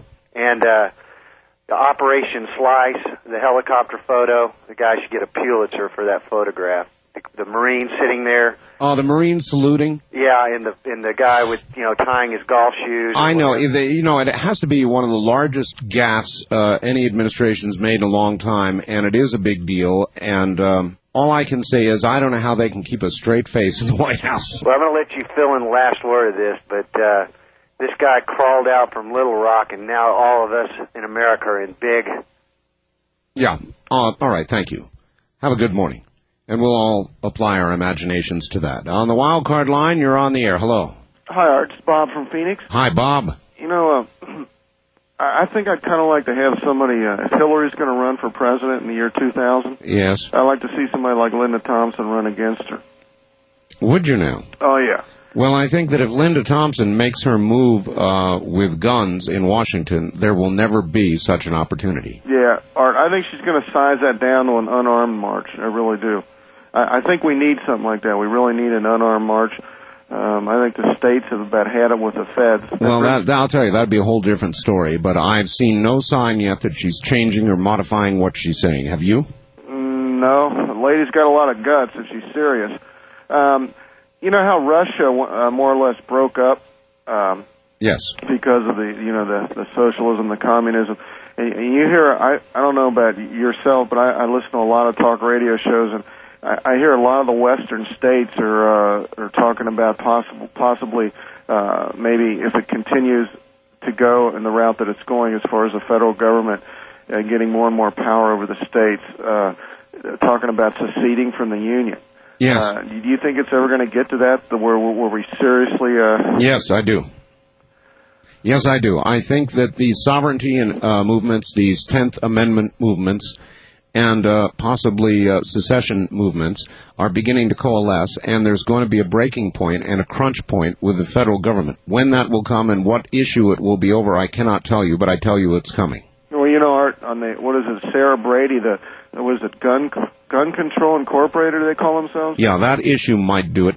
From what I understand, the, the the first step was the Brady bill. The second is the banning of certain rifles, which was is already history. Um, the next two steps are registrations and licensing, and after that, it's it's confiscation. Yep. If it comes to confiscation, do you think that could actually trigger an insurrection? Yes. Uh, you asked my opinion. I'm giving it to you well, honestly. I've, yeah, I've thought about that. Yeah, if they if they're going to start to try to actually take guns away from people, then it's a whole new ball game, and I think that could uh, begin an insurrection because there would be incidents, there would be shooting, there would be killing, and there would be martyrdom, and uh, those are the ingredients from which comes a real civil war. Okay, Art. All right. I'll talk to you later. Thank you. On the toll-free line, you're on the air. Hello. Okay, this, this is Philip from uh, KEX Country. Yes. Uh, what would be wrong with, uh, or uh, how would that work to uh, just warn the people over there around that uh, plant in Korea and tell them you got 20 minutes, the bomb is on its way, it's, we're going to erase it? Yeah, well, I'll tell you something. That you might take out the nuclear plant, you'd uh, create an awful lot of radiation because there's a lot of plutonium uh, sitting uh, sitting in there right now. We know that, so I'm not sure that uh, that's feasible. Number two, the areas where they're developing these nuclear weapons are widely thought to be underground and inaccessible by uh, air power. Oh. So I, we got real trouble on this Korean business. We just have to sit on the edge of our chair and just wait till they lob one, uh, uh, five or ten of them at us. Well, I don't know about us, but I would say if I were in Seoul, I'd be uh, I'd be worried. Thank Yeah. thank you uh, very much for the. I'm very worried about this Korean thing. I've known all along that they weren't reaching any accommodation. I knew they weren't, and it was all sort of hopeful PR spin from the White House. And this situation in Korea is indeed very solemn, and something's going to happen. This is Coast to Coast AM. I'm Art Bell.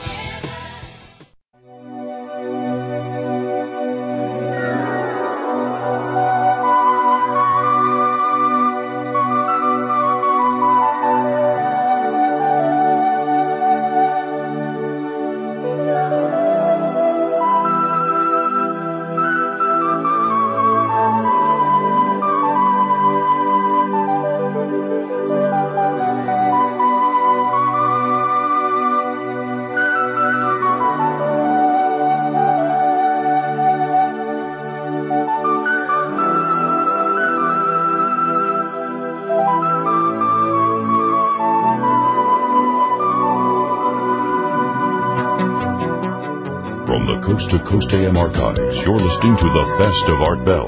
This program was originally broadcast May 27, 1994.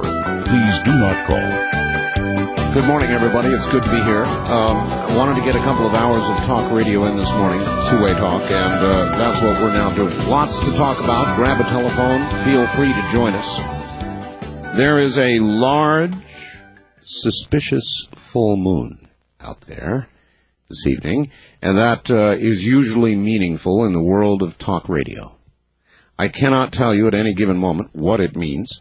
I can simply tell you something meaningful will happen. I know not what. Full moons do that. They affect us all. I have for years been convinced of that doing talk radio. Trust me, I know. There's a certain edge that people have uh, when the moon is full. And I don't really exactly know why or what it is. I just know that it is true. And if you talk to people in hospital emergency rooms, if you talk to people um, that serve the public uh, in all kinds of uh, critical areas, you will find they too very much understand it is true. So there it is. It's full tonight. It's uh, particularly beautiful in the desert. We shall see now what it will bring. You're not tied to any of the topics that I've laid out for you. Just a few things to uh, think about. Wildcard line, you're on the air though. Hello. Radio Free America. Hello there. Art, listen, uh, you know, you've been uh, talking about uh, if you, uh, if Linda was going up to Washington with a peaceful protest, you'd join in. That's what I've said. Yes. Well, I I think uh, that we should do something like that. I'm willing to get it off, uh, start it off. Um, and before September 19th rolls around and a bunch of people get killed, maybe in July 4th, around there, we need to get something to where we headed up to Washington in a peaceful manner. Bring your video cameras so that no one, if anyone starts shooting at us, we got them on video. But uh, no guns, just a peaceful protest. Have people contribute only for transportation to Washington, and get something like that on the on the ground, so nothing major happens. Well, what you've got to do if you want to do that is to begin an organization. Right. Right. Well, I'll, I'll fax you, uh, you know, my number and stuff, and maybe uh, you'll be willing to, to, you know, you know, bring this, you know, to your to your listeners. And let let me see if uh, any feedback, good feedback, is coming back from any of the listening audience. Because if Linda goes up there, it's going to be disaster. Probably winding up in a revolution and us losing it all. Tell me something. Have you talked to Linda and tried to talk her out of this? I have not. You know, she's a hard lady to get. They're they're serious about this, Art. They're very serious. I know. Now, I I I can tell you something. I I sympathize with their point of view, but it's almost like the government wants us to do this. It's almost like we're playing into their hands. Well, I don't know. If I I've tried to put my position uh, myself in the position of the government. And uh, if they were to move against Linda right now, for example, they would only succeed in martyring her. Oh, yeah. Seriously martyring So her. they're not that dumb. Uh, if, on the other hand, they wait until something happens, then they've got a lot of martyrs and maybe a real re- revolution on their hands. So I don't, I'm not sure what I would do if I were the government. I'm I'm going to listen to uh, people that are willing to go up there and peacefully protest. And remember, uh, you know, if those who can't get there, uh, contributions will only be used for transportation only. Well, before you can solicit anything like that, you've got to have an organization put together and bank accounts and trust and all the rest of All righty. All right. Well, I, I'll uh, I'll work on that and get back uh, to you. All right, well, let me know. All right. Bye. Bye. Yeah, uh, let's follow up on the, uh, the whole Linda Thompson business. Strange. Very, very strange.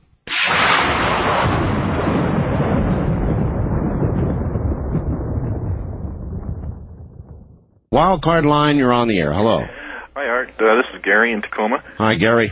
Yeah, I wanted to make a comment on gun control, Yes. uh, but a but a quick comment before that about um, that question you had uh, while you were talking to uh, Preston Nichols. The Eldridge could easily have uh, generated the power that Al Bielek was talking about because it was working off of Tesla's black box theory, which I've actually seen into the guts of a copy of the black box. There's a guy up here in uh, in the Seattle area who has the patent uh, Well, sir, at best, uh, it is a dispute about a rather small or significant technical detail, uh, but not about the larger uh, project itself. Okay. Okay, I just wanted to say that. But about gun control, uh, they have gun control in Vancouver, Washington, and the rate of violence does not decrease with the disappearance of guns. People just turn to other forms of violence, uh, other weapons. Well, I don't know. Is it worth pointing out? Uh, is it really worth? You know, ad nauseum, I have to point this out. But for example, uh, look at uh, Africa right now. Uh, there have been so far a half million people killed, and 90% of them have died of what? Probably machetes. Machete wounds. Yeah. That's right. So, uh, if you want to kill, you're going to find a way to kill. Even if it's by the tens or hundreds of thousands, uh, gun or no gun, it's human behavior, and I get so tired of preaching that. But Yeah. You know, and it would just create a black market in the United States if they eradicated guns. I know. Thank you very much for the call. I'm livid about this last little slice or big slice of gun control. You know, you know what got that done? The president who wanted to mollify some of his uh, liberal critics because he had to go and do the back shuffle on the MFN for China. The White House feared uh, so much criticism that they threw in a gun ban just to quiet the left. Uh, so this this guy's getting to be too much. This guy's getting to be too much. Wildcard line, you're on the air. Hello. Morning, Art. Hello. It's the Bronx Brother from KPNW. Oh yes. How you been? Fine. Very good. Just calling to remind everyone that, you know, this guy called the president, whoever he is, a Reagan, a Clinton, a Perot, they're all just puppets. When the and the and the real strings are are being pulled by The corporations of America. Not the mom and pop shops. Yeah, the mom and the big pop ones, organi- but right. the big guys. the big ones. the guys that are footing the bill for the senators, the congressmen, and the president. And they're just there to take the heat for the corporations. Hmm. But but that's all aside. That's an aside. That's a, you know, and like I say, divide and conquer. If they can keep us thinking liberal, conservative, boom, they've divided us. So they they're doing what they want to do, no matter what. And we're just sitting around debating liberal, conservative. Well, there's not much choice when they're doing the kinds of things they're doing. Um, people like myself can't can't stay quiet about it. Can't stay silent. I mean, to do so is deadly. Right, but then you talk about the Reagan principles last night. Yeah. Okay, well, I, as as in that he had some, and this guy doesn't. Okay, well, well, okay, okay. Let, let's say, let, let me take it for example. Releasing severely mentally sick people into the population just because we don't we don't have money for for, for mental hospitals no more. Oh boy! Uh, run. all right, sir, sir, sir. You really don't know the story on this. Um, look, do you know why that was done? It was done because of lawsuits. I have watched uh, administrations uh, of cities, of states, uh, of the federal government actually uh, uh, go out, for example, and take into custody, protective custody, some people out there talking to themselves on the streets. Homeless people. People who uh, seem to have genuine psychological problems. And try to do something. And do you know what the reaction of the left was? Lawsuit. Lawsuit. Please state. That's right. And uh, they've gone to court, for example, and had uh, uh, people that were uh, being studied uh, released. Released people who I think almost any of you on on looking uh, you know looking at this person or listening to them for a while would agree that they are very psychologically troubled. The left went to court to have them cut loose and got them cut loose. New York is a good example. Wildcard line, you're on the air. Howdy, Art. This is Jason in Bellingham. Hello, Jason. Um, still, I just wanted to call up and, and still put the challenge to any uh, creationists out there about what I mentioned last night. And also, I have two more things. Well, they, they've uh, they've already answered that. I thought uh, many of them very well. So why renew it? Oh, they, I didn't hear. Uh, your challenge was re- with regard to Oh, the stars, right? Right, exactly. Uh huh. I, I think that's been thoroughly discussed. Within within the last day. Yep. Oh, I didn't hear anybody. What what they have to say? Well, even Preston Nichols commented on it. What was it? What was it? Well, it all has to do with the age of the Earth and all the rest of it. I, anyway, sir, go ahead. Okay. Well, the next ones are um, why do as when humans are in embryos or all mammals for that matter do they have gill slits? And the second one is is a challenge to the Bible of how did Noah possibly get all the species, all the known and all the unknown species, and the provisions for them on a boat for 120 days? And he would have to get all the marine organisms on the boat too because they couldn't survive the. And when he came off, how poorly did he smell? Thanks for the call. 120 days on a boat with all the world's animals, boy, you'd come off reeking. Hello there on the uh, toll-free line. You're on the air. Hi, Art. Goodness, I about fell over. Uh, this is in uh, Glendale, uh, KFYI. and um, I wanted to say hi to King Arthur of, uh, of the Kingdom of Nye. I think that's kind of neat. And I greet you. Okay, what I wanted to say is that man's name is the McElhaney Report. I've heard um, people from his organization, you know, um, on the, on some of the shows, uh, the talk shows, and they're very good. I, th- I think there's a V in there, McElvaney. Mac- McElhaney or McElvaney? I Vaney, I think it is. McElvaney, yes. Yeah, McElvaney, and they're real good. That may be a V.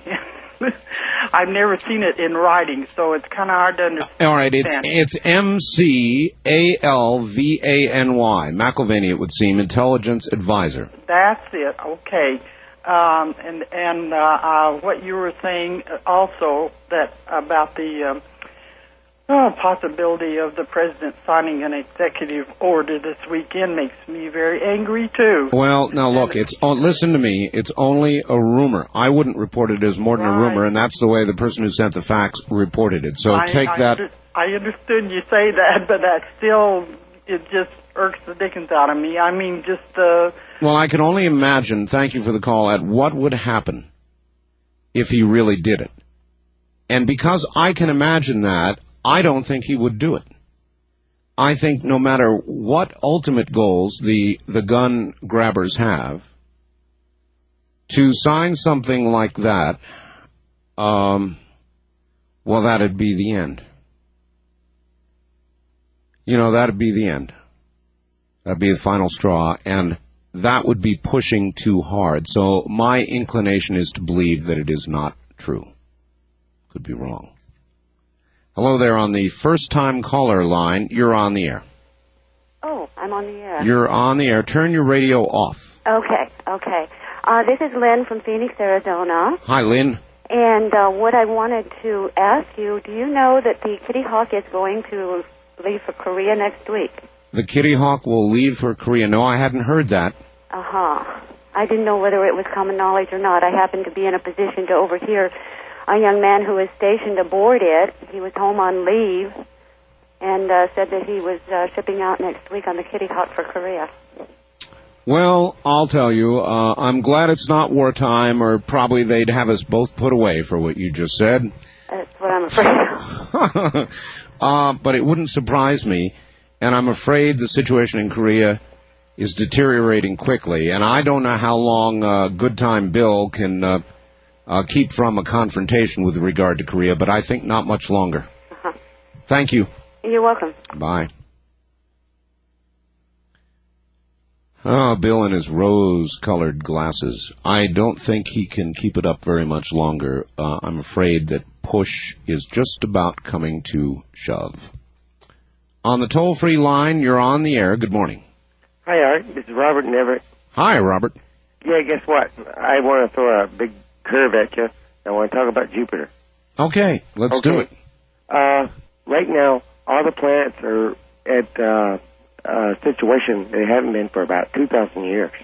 I mean, that's pretty biblical, but uh, that's a fact. And uh, the, would you ask him what that that you know what's that all about? Well, I, I'm not clear on your question. That there is some kind of alignment right now. Well, there's going to be like through this summer and then uh, November of next year. I mean, every planet will be on one side of the sun, and that hasn't happened for two thousand years. And I, you know, I'm not real biblical, but you know, two thousand years. Everybody calls you always talks about that. Boy, I'll tell you, you're right about that. Everything uh, points toward the year 2000. Uh, thank you. Sure, I'll try to remember that. Uh, for the first time ever, all planets will be aligned on one side of the sun. What does that mean, if anything? On the wild card line, you're on the air. Hello. Yeah, this is Marie in Marysville, and when you was talking to him about the reversal, he mentioned that um, Yes. um, it's happened before, quite a few times, on the plate magnetic uh, north and south. How do we know that? Uh, it's in the records. You can find, uh, you know, in the center of the Atlantic Ocean, they have a ridge. Yes. And if you study and read any books on plate tectonics, you will notice that the magnetic poles have reversed themselves quite a few times. Uh, it will point when you have rocks that uh, come up hot, they freeze the magnetic north or south. And it shows that right in the ridge Oh. it's happened before. Oh, I see. Uh, so by by by the various directions that they turn in the strata, you can you can say, well, this many thousands of years ago, the, the uh, poles shifted. Yes, it's happened before. They do, they're not quite sure what happens, but it has happened, and uh, that may be where you get a lot of movement of the plates. So that could be that too. But I just kind of had a question that you know how you've been down on Clinton so much, and I have too. Have you ever noticed that the banging on the table starting quite a bit. Yeah, he almost every, you're right. Every public appearance lately, he's been banging on the table. It's true. Okay, you should get a hold of some psychology books on body language and how to forcefully. And what would I discover? Well, I think you find that he is doing a lot like Hitler too. It's to emphasize points. He's trying to control what we feel. Even though everything is going the wrong way, he's trying to take control of it. And it just, across TV, it just irks me. So what we're viewing then is uh, uh, Bill Clinton's slow descent into psychosis. Well, I don't think it's into psychosis more than it's trying to take control. Gee. I just have a correspondence between what Hitler sitting there watching him Hmm. and watching Clinton, and that's how it's coming across. I don't know if he's listening, but it's sure coming across. like Should that. should we be watching for a mustache soon? Oh, I think so. I think we better watch him. and I think that just everything is just changing so fast. He has to push it so fast to get it across without thinking. All right. Well, I you know I appreciate your call.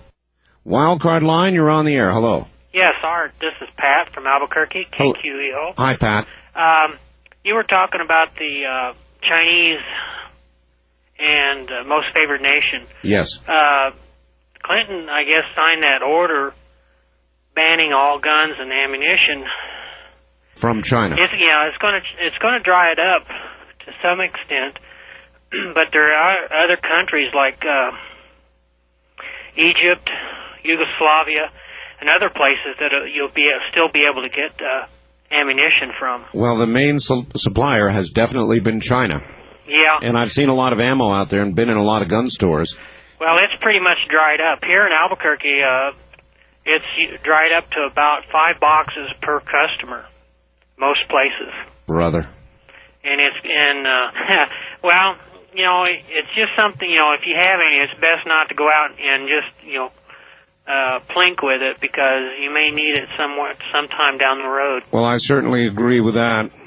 I uh, I I tell you, this latest thing has made me sick. I, I it, it I've seen this coming for about ten years now, and it's been expected for quite a while. And I think a lot of people have noticed the changes over the years. You know, the way that the government has uh, tried to ban different things and uh, you know take away our rights. Well, what are you going to do personally? What are you going to do? Well, what I do is I reload, and I do. You know, I have been doing a lot of it recently, and uh, just stockpiling, and even primers and stuff like that. Uh, primers are hard to come by now. Uh, one of the local gun stores, when he gets them, allocates 300 primers per customer of one type. Not, I mean, uh, if you buy something like uh, small rifle primers, you're only allowed 300 per per order. Boy, And boy, uh, sir, I've got to go. I, I'm at Alrighty. the top of the hour. I appreciate your call. Thank you, Albuquerque. Gun bans, gun bans, gun bans.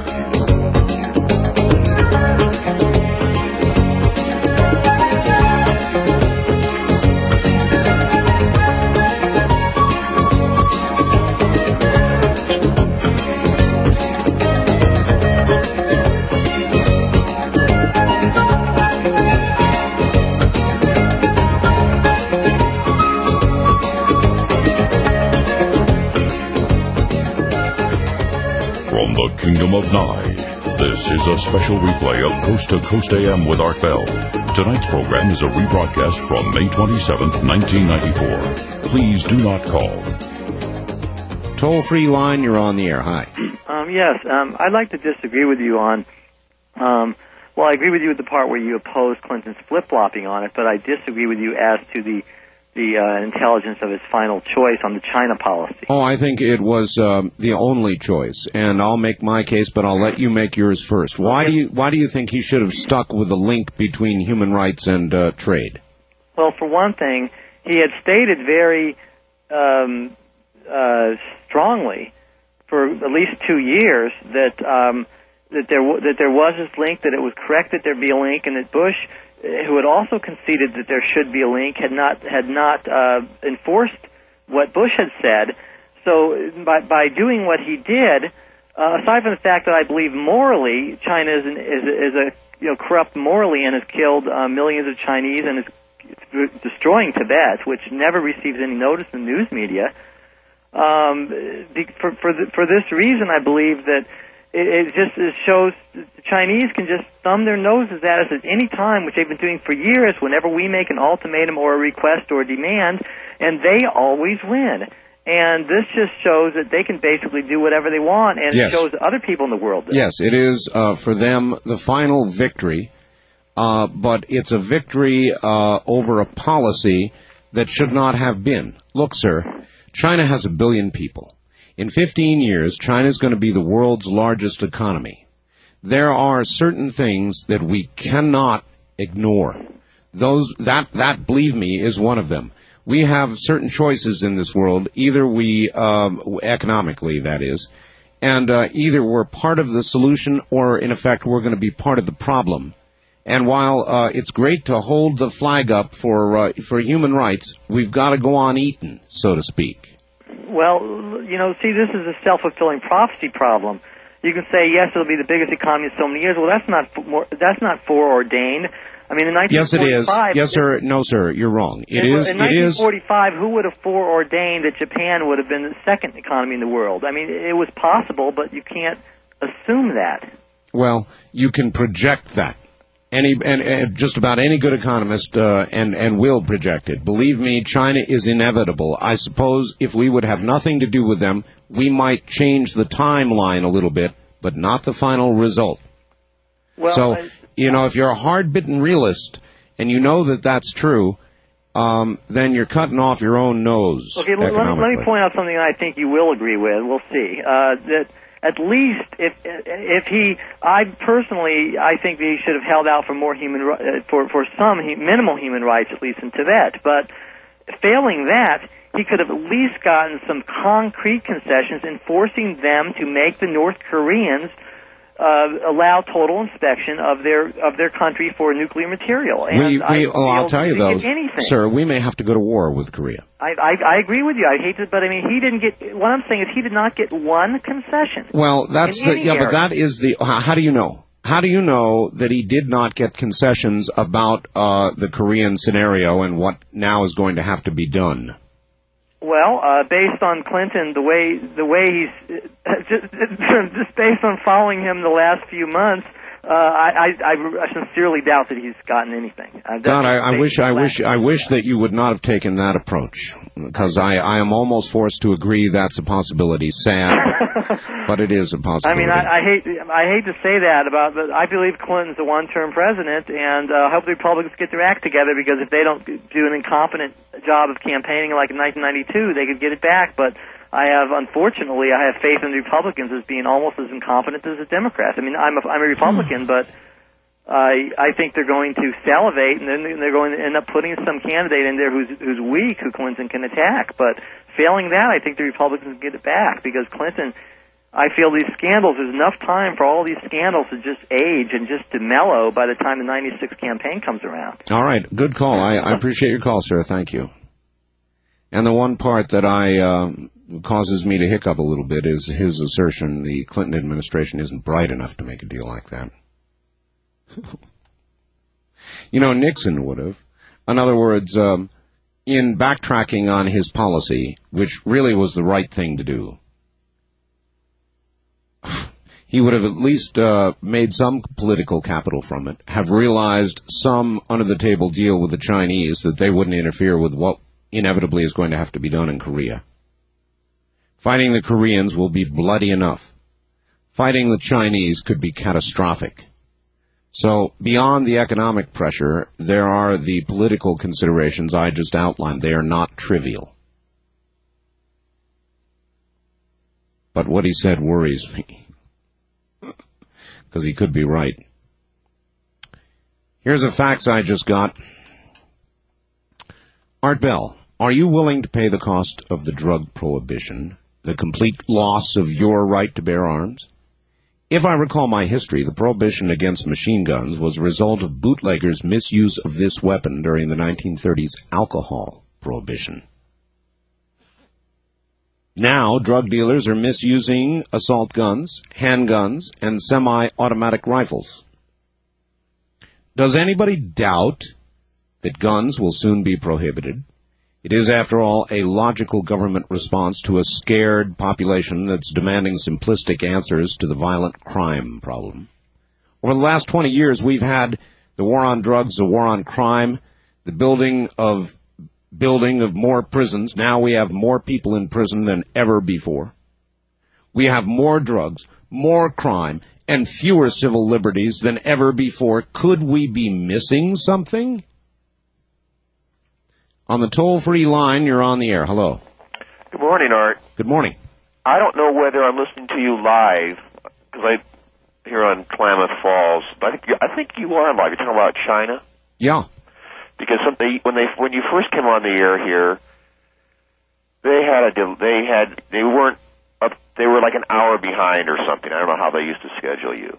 Well, um, I don't know. Uh, do you have your radio there? Yeah, well, you're live now. Oh, okay. I guess, but um, anyway, you mentioned that you know, economic wise, we needed to go ahead and trade with China. Now, I don't, I, I don't disagree with that necessarily. Economically and politically. In other words, I'm saying that China's eventual ascension um, economically will occur with or without the United States. The best we could do is probably affect the timeline a little bit, but not the final result. Okay, so let's let's talk about sort of a hypothetical thing here with ano- with some country. I don't know what kind of human violations or what kind of conditions the people who make these goods that we're going to enjoy here in this country.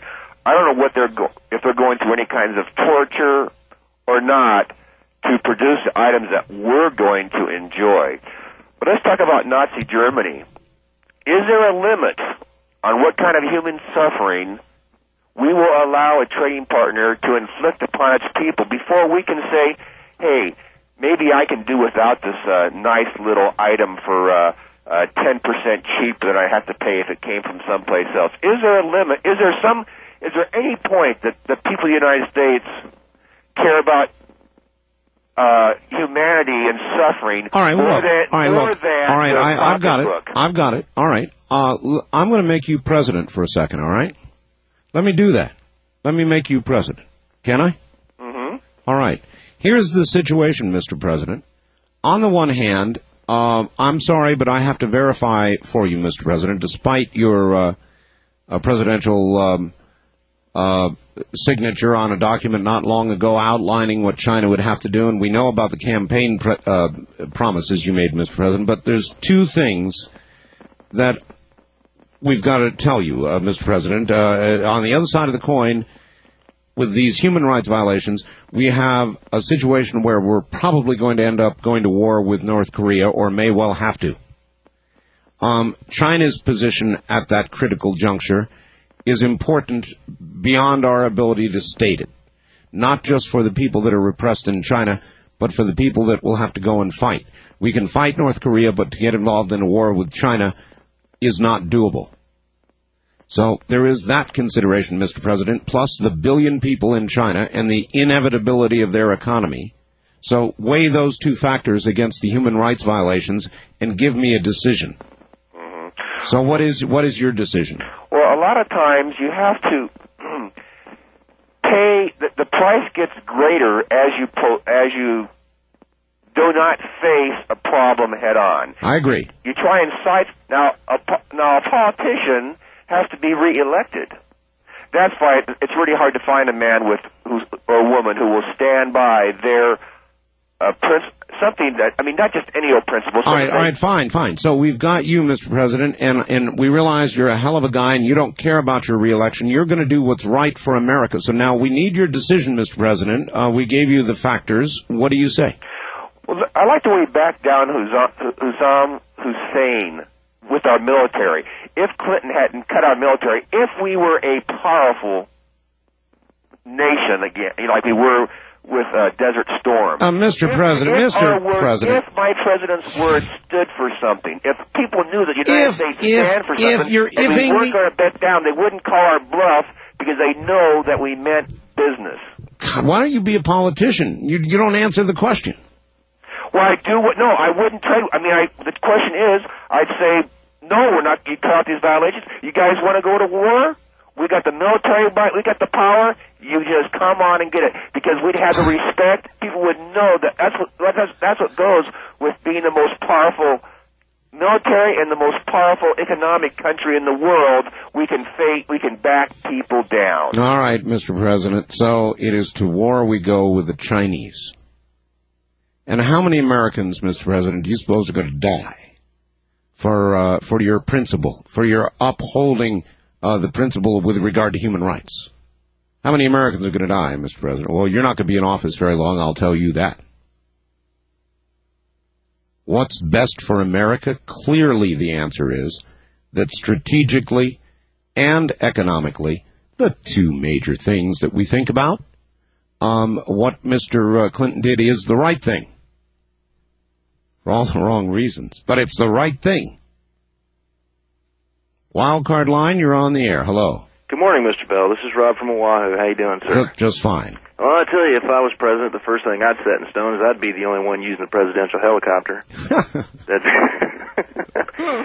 and uh, you know, it's like I told you yesterday. It's it's it's hard enough to hide one of them monsters on a golf course. But two of them, yeah. We're, we're gonna hide. They must have parked that one behind the country club. Well, I, I'll tell you right now, that picture with the, with the Marines saluting and the guys with their golf carts, That, the White House aides, that is going to go down as one of the visuals from this uh, administration and one of the great visuals of all time to to perhaps uh, uh, even rival the kiss in Paris. that that's that's classic. I mean, the, Yeah. that that poor Marine is is is the epitome of grace under pressure. Oh man, you've mean, got that right. You know, it's it's hard to salute somebody in golf shoes, Yeah. but you just, you just let alone take them serious. I mean, doing the Marine thing. God bless the Marines, but he was standing there, stiff boy in that salute, and it was, it was like uh, the president himself was right there. Oh well, he was doing his job, wasn't he? Yeah. You, you gotta you gotta give him that. Um, if I could, I'd I'd like to take a minute and issue kind of you know kind of a stern warning um, to people that have uh, sons and daughters in the military.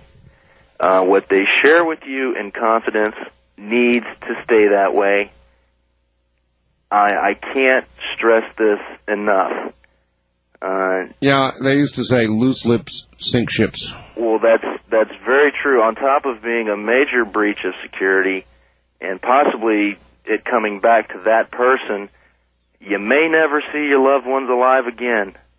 You know, and if you want to see censorship in America, well, hey, you know, Thanks. they did it in World War II. I know. Thanks for the call, sir. Well, we're not at war, so um, you know the same things don't really apply. Uh, but you know, North Korea has submarines, and uh, while our capital ships are pretty well protected, and the noisy uh, old subs that North Korea has really wouldn't have much of a chance of uh, getting one of our capital ships. I don't put it past them, uh, but to try something like that.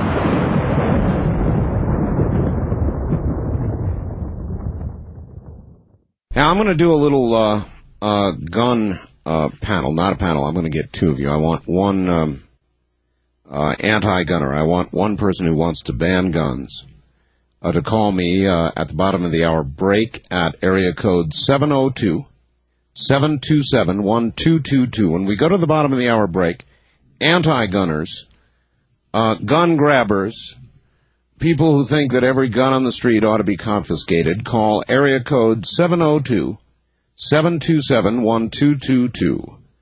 Everybody else wishing to oppose that position at the bottom of the hour, call 702 727 1295.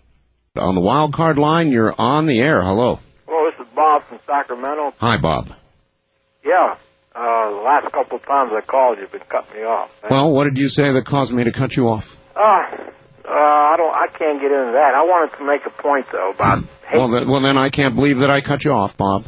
Well, listen, I want to make a point about Haiti. Can All righty, go right ahead.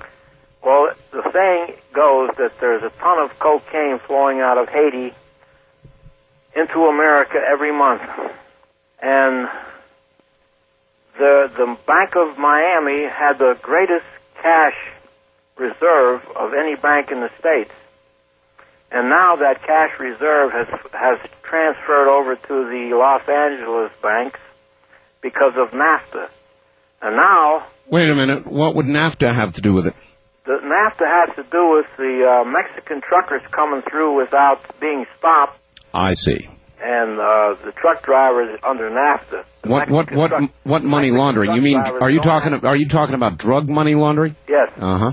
and you know, you think about a ton of cocaine coming out of uh, Haiti every month. That's big bucks. That's big bucks. Yes. And uh, there's a book written by Mark Levine, DEA, Drug Enforcement Agency, Yes.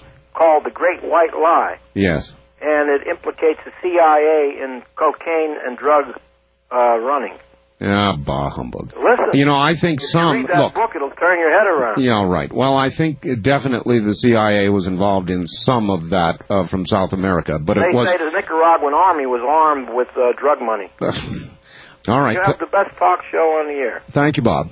Good evening. See you later. Um, I think that the CIA perhaps was involved in, uh, and certainly there was a story on 60 Minutes, but it was in an attempt, a futile, stupid attempt, to catch some druggies where they actually became in dru- involved in drug dealing. As far as uh, the Contras are concerned, I'm sure some of the pilots that went down probably did bring back drugs. But in terms of the CIA, uh, having an active role in sponsoring uh, drug shipments in order to uh, finance the Contra War or anything else. I don't believe that now. I didn't believe it then. And it has yet to be proven to me uh, w- whether somebody writes a book or not. On the toll-free line, you're on the air. Hello. Oh, hi. Hi. Is this uh, Mr. Bell? It is, yes. Hi, sir. Yeah, I was going to ask you a little bit. I was just talking or listening to you about uh, the Chinese war uh, that we possibly might have. And my father, who's passed away now, when he came back uh, from Korea, had said that uh, that the Chinese could walk across the ocean six abreast, and that they could take, or one of their leaders, I can't remember his name, had said that they would take democracy and this country without ever firing a shot. I I can't remember. Well, I think it is important. Uh, where are you calling from, sir? I'm calling from Eastern Washington. Eastern Washington, thank you. I think it is important to understand how many Chinese there are. And I think a lot of Americans don't understand that. Last census, I believe that we were uh, around 250, 260 million people. Uh, the Chinese have a population roughly four times our population. China is now beginning to uh, not change politically, but economically they are. They've got quite a capitalist engine that has started, and China is rapidly changing. Eventually, economic change will force political change. There's almost no question about it. So we have to bide our time, and I think we have to bide it wisely. So I'm going to say this again. Extending MFN to China was the right thing to do. It had to have been a very embarrassing thing for Bill Clinton, considering the poisonous rhetoric that he poured on George Bush for so long about coddling the Chinese communists. and all the rest of it. It must have been very internally embarrassing. Or maybe not. Maybe Bill Clinton is actually past that. Either way, it was the right decision. And then, of course, there's Korea. We'll be back.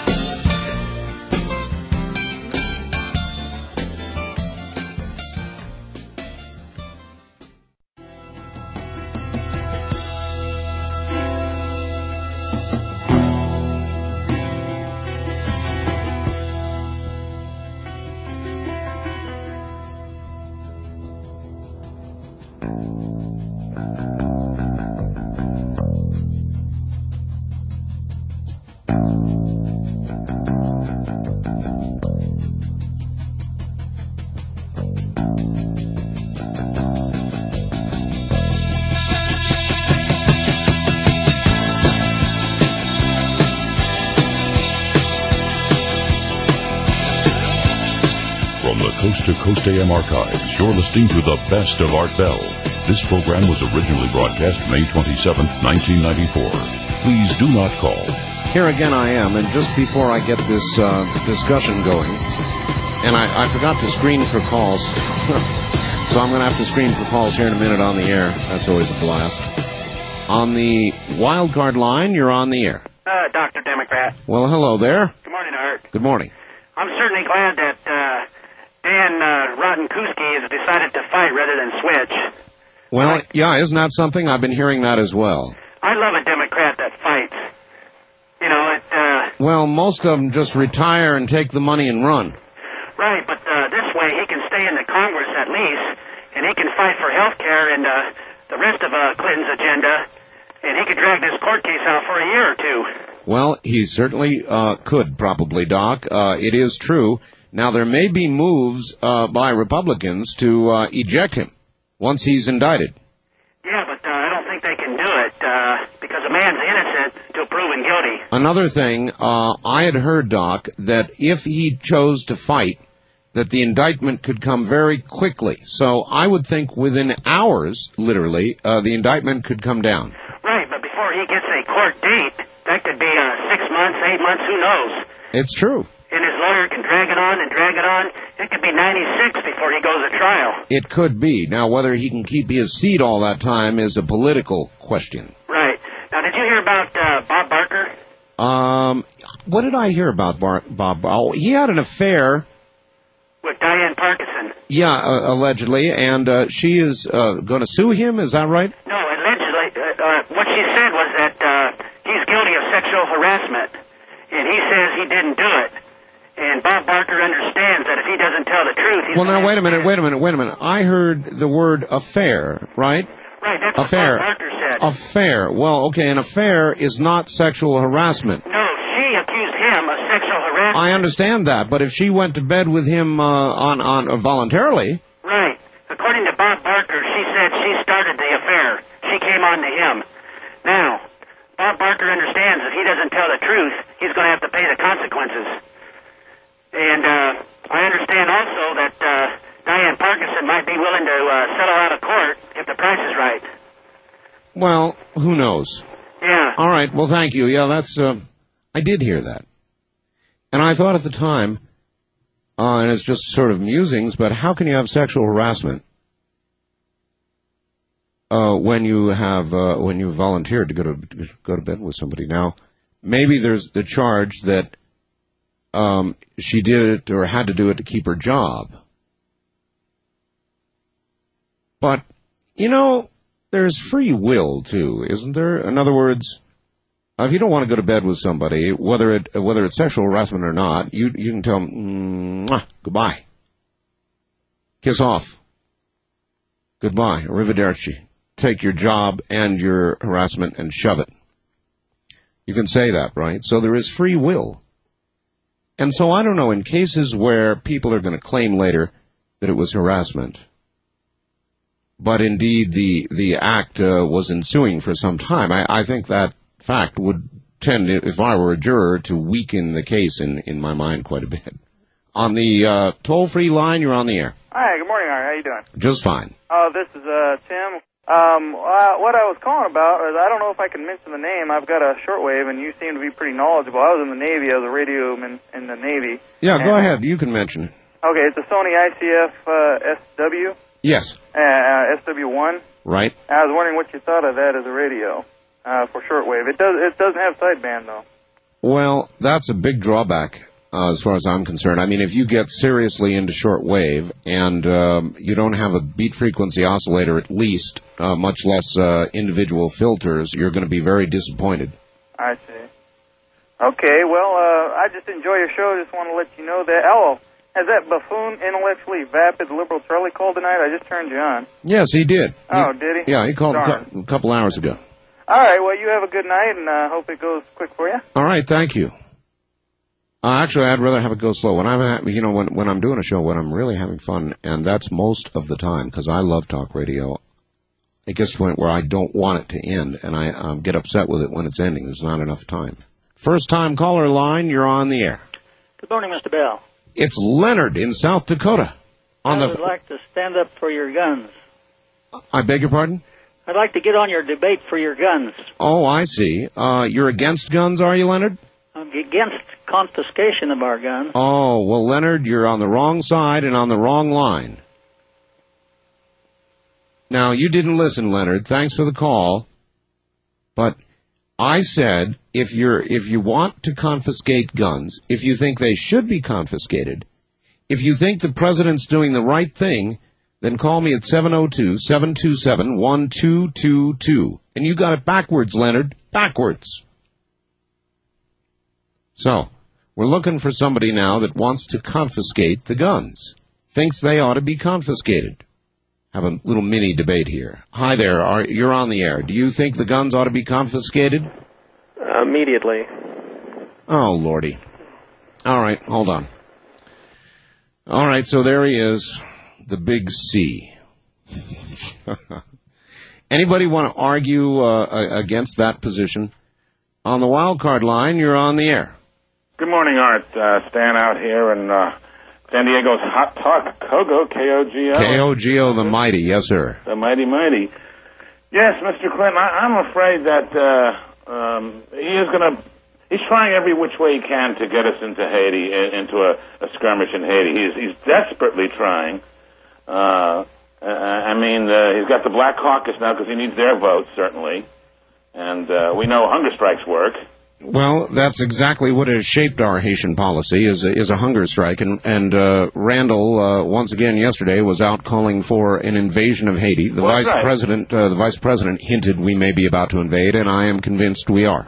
That's right, and of course, uh, it's always good to uh, get the country, uh, get some extra votes, especially if he's slipping a little bit. And but timing's important there, you know. And uh, What do you think of the prospect of uh, uh, Hillary Clin- Clinton as president? well, I'm glad you mentioned that. Uh, certainly, you wouldn't remember, but uh, quite some time ago, I said to you, I said, you know, Art, I had this terrible, terrible thought, and you said, what was that? I said, well, eight years of Clinton, eight years of Gore, eight years of, of Hillary. I just think you've got the uh, the order wrong. Oh I- yeah, back then I did. Uh, obviously they uh, they uh, they did a Quayle job on Gore, you know, and so forth. So uh, yeah, that's uh, that's amazing. Well, Even contemplating eight years of Hillary Clinton. and it, it is a horrible thought, isn't it? Oh, my God. I mean, it's it's almost like surreal. Yeah, and you know what? It's possible. I know.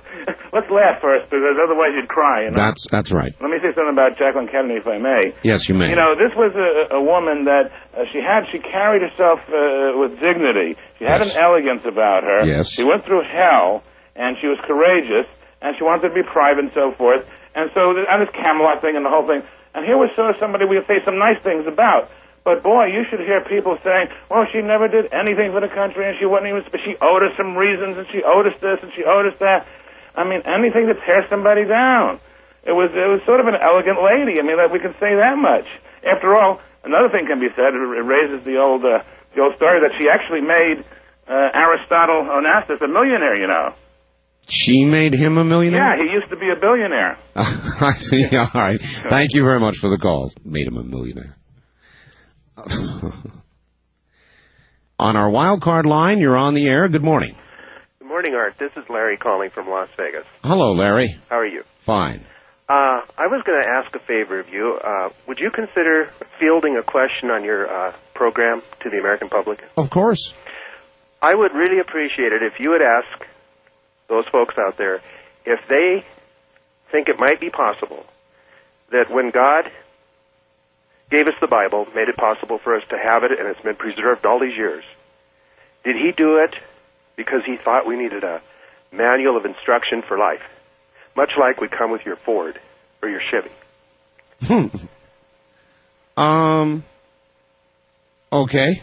I just I just think you might get some interesting responses. Uh, I think a lot of people think of the Bible as nothing but a sort of a sanctimonious uh, bunch of fairy tales or something. and uh, I just thought it might be kind of interesting. It might get people to thinking that there might be some answers in that book to our problems that we're facing. All right. And crime and all this other stuff. All right. Thank you very much. You bet. Take care. And so there, the question is out. You asked it. Uh, sort of an instruction manual for life. But without any warranties. All right, so I've got the big C here on uh, line one. Anybody wishing to take him on should call on one of the wild card lines right now. And wait till you see what I've got coming up. I've got a state representative for the state of Alaska of Gun Owners of America who's going to take on Big C in just a moment here. That's what I'm going to call him now on the Big C.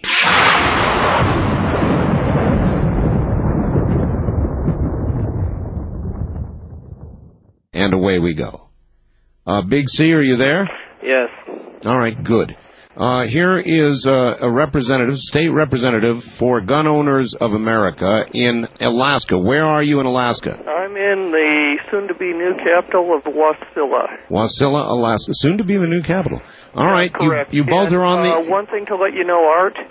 If you contact Larry Pratt at our office in Washington, uh, he'll be glad to come on your uh, on your show. I'd love to have him, and uh, so If I'll. you'd like, I'll give you the office number and give it to you over the air. There's no problem with that. Well, don't do that. Fax it to me or send it to me. I don't have the fact, don't have access to a fax. Well, I'm not like a government employee who's calling on government time. All right, I'm I'm going to bow out. We'll get it. Don't worry, I've got it. Uh, go ahead, you two. Subject guns. Um, first of all, let me assure you, sir, that um, that one day your worst fears and my dreams will come true. I think you and I are in a uh, war, and I think it's a war for the heart uh, of America. And I believe that uh, that the lives of many Americans depend on on my side winning that war, and we will do that. One thing, sir, uh, one thing to let you know is that if your side ever attempts to go ahead and confiscate our weapons, there will be lives of many people shed. And as Jefferson stated, the uh, tree of liberty will be fertilized with the blood of patriots and traitors. Let me tell you something. You can make your idle threats as much as you like. These Uh, are not idle I- threats, sir. Well, These are not idle threats. You're going to exactly see Chinese, American, and all kinds of weapons used and turned upon each other if you attempt to take weapons. Let me assure you. Why don't you go ahead and exercise the same rights or exercise the same restrictions on the other constitutional rights? What's when are you going to happen- a law about what church you're going to go to or can't go to? Because you are under the false impression that you have a constitutional right in the Second Amendment. Let me show you that you I- don't. I- excuse me, excuse me. The Constitution is not a right. The uh, Second Amendment is the not a Second right. Amendment is not. The Second Amendment is mi- is totally misunderstood by you guys. No, it no, is it's not You do misunderstood. not have a right there. The Supreme Court has upheld that the right of the individual is the same as when they are referring to the people. They're referring to the right of the individual. Well, we so that means the people. That means the corporations only have the right of uh, free speech. The corporations only have the right of free worship. Oh, that's fine. Am I correct? No, what I'm what I'm saying. no, you're, I'm, if what I'm, you're going to use what I'm, you're going to use the same analogy. You're going to use it throughout. What I'm saying is that the- throughout. what I'm saying is that you sir. guys do not understand the Second Amendment. That's all I'm saying. And and we in the courts the and rights, the courts the have said it, citizens and that's are the militia as a whole. It's rights the individual private citizen. If you look over in the if you look over in the legal definitions of the militia, the militia is any able-bodied male between the ages of 17 and 45 who is not an elected official or a member of the when Os when Oswald took that gun and pointed it at John Kennedy's head, was he part of the militia? Come when, back. Uh, when uh, when Robert Kennedy was shot uh, after He was his not an victory American. celebration, was, was that was that guy part of the was not an? American.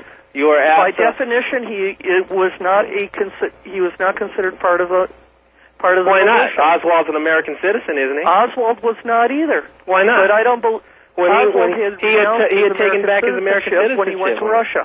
Well, let me let me put it this way: Are gangbangers uh, part of the militia?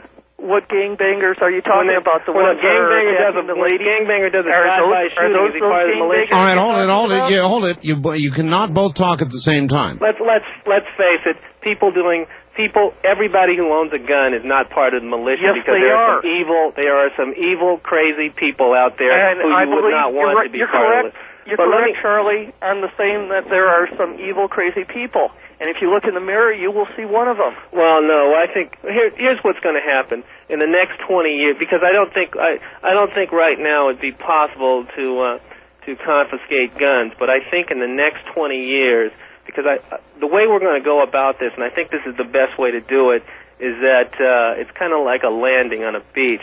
You first have to bombard, and after you bombard, then you can invade. And I think you guys are going to be in the next 20 years. You guys, the gun nuts like yourself, are going to be turned basically into uh, pariahs in this country. Uh, you're I going to become more and more be the other way around, sir. And you guys are going to be the ones that are going to be turned into the what you call pariahs. Obviously, you're sleeping, sir. Look at the numbers. Look at what's happening Look at the Brady numbers.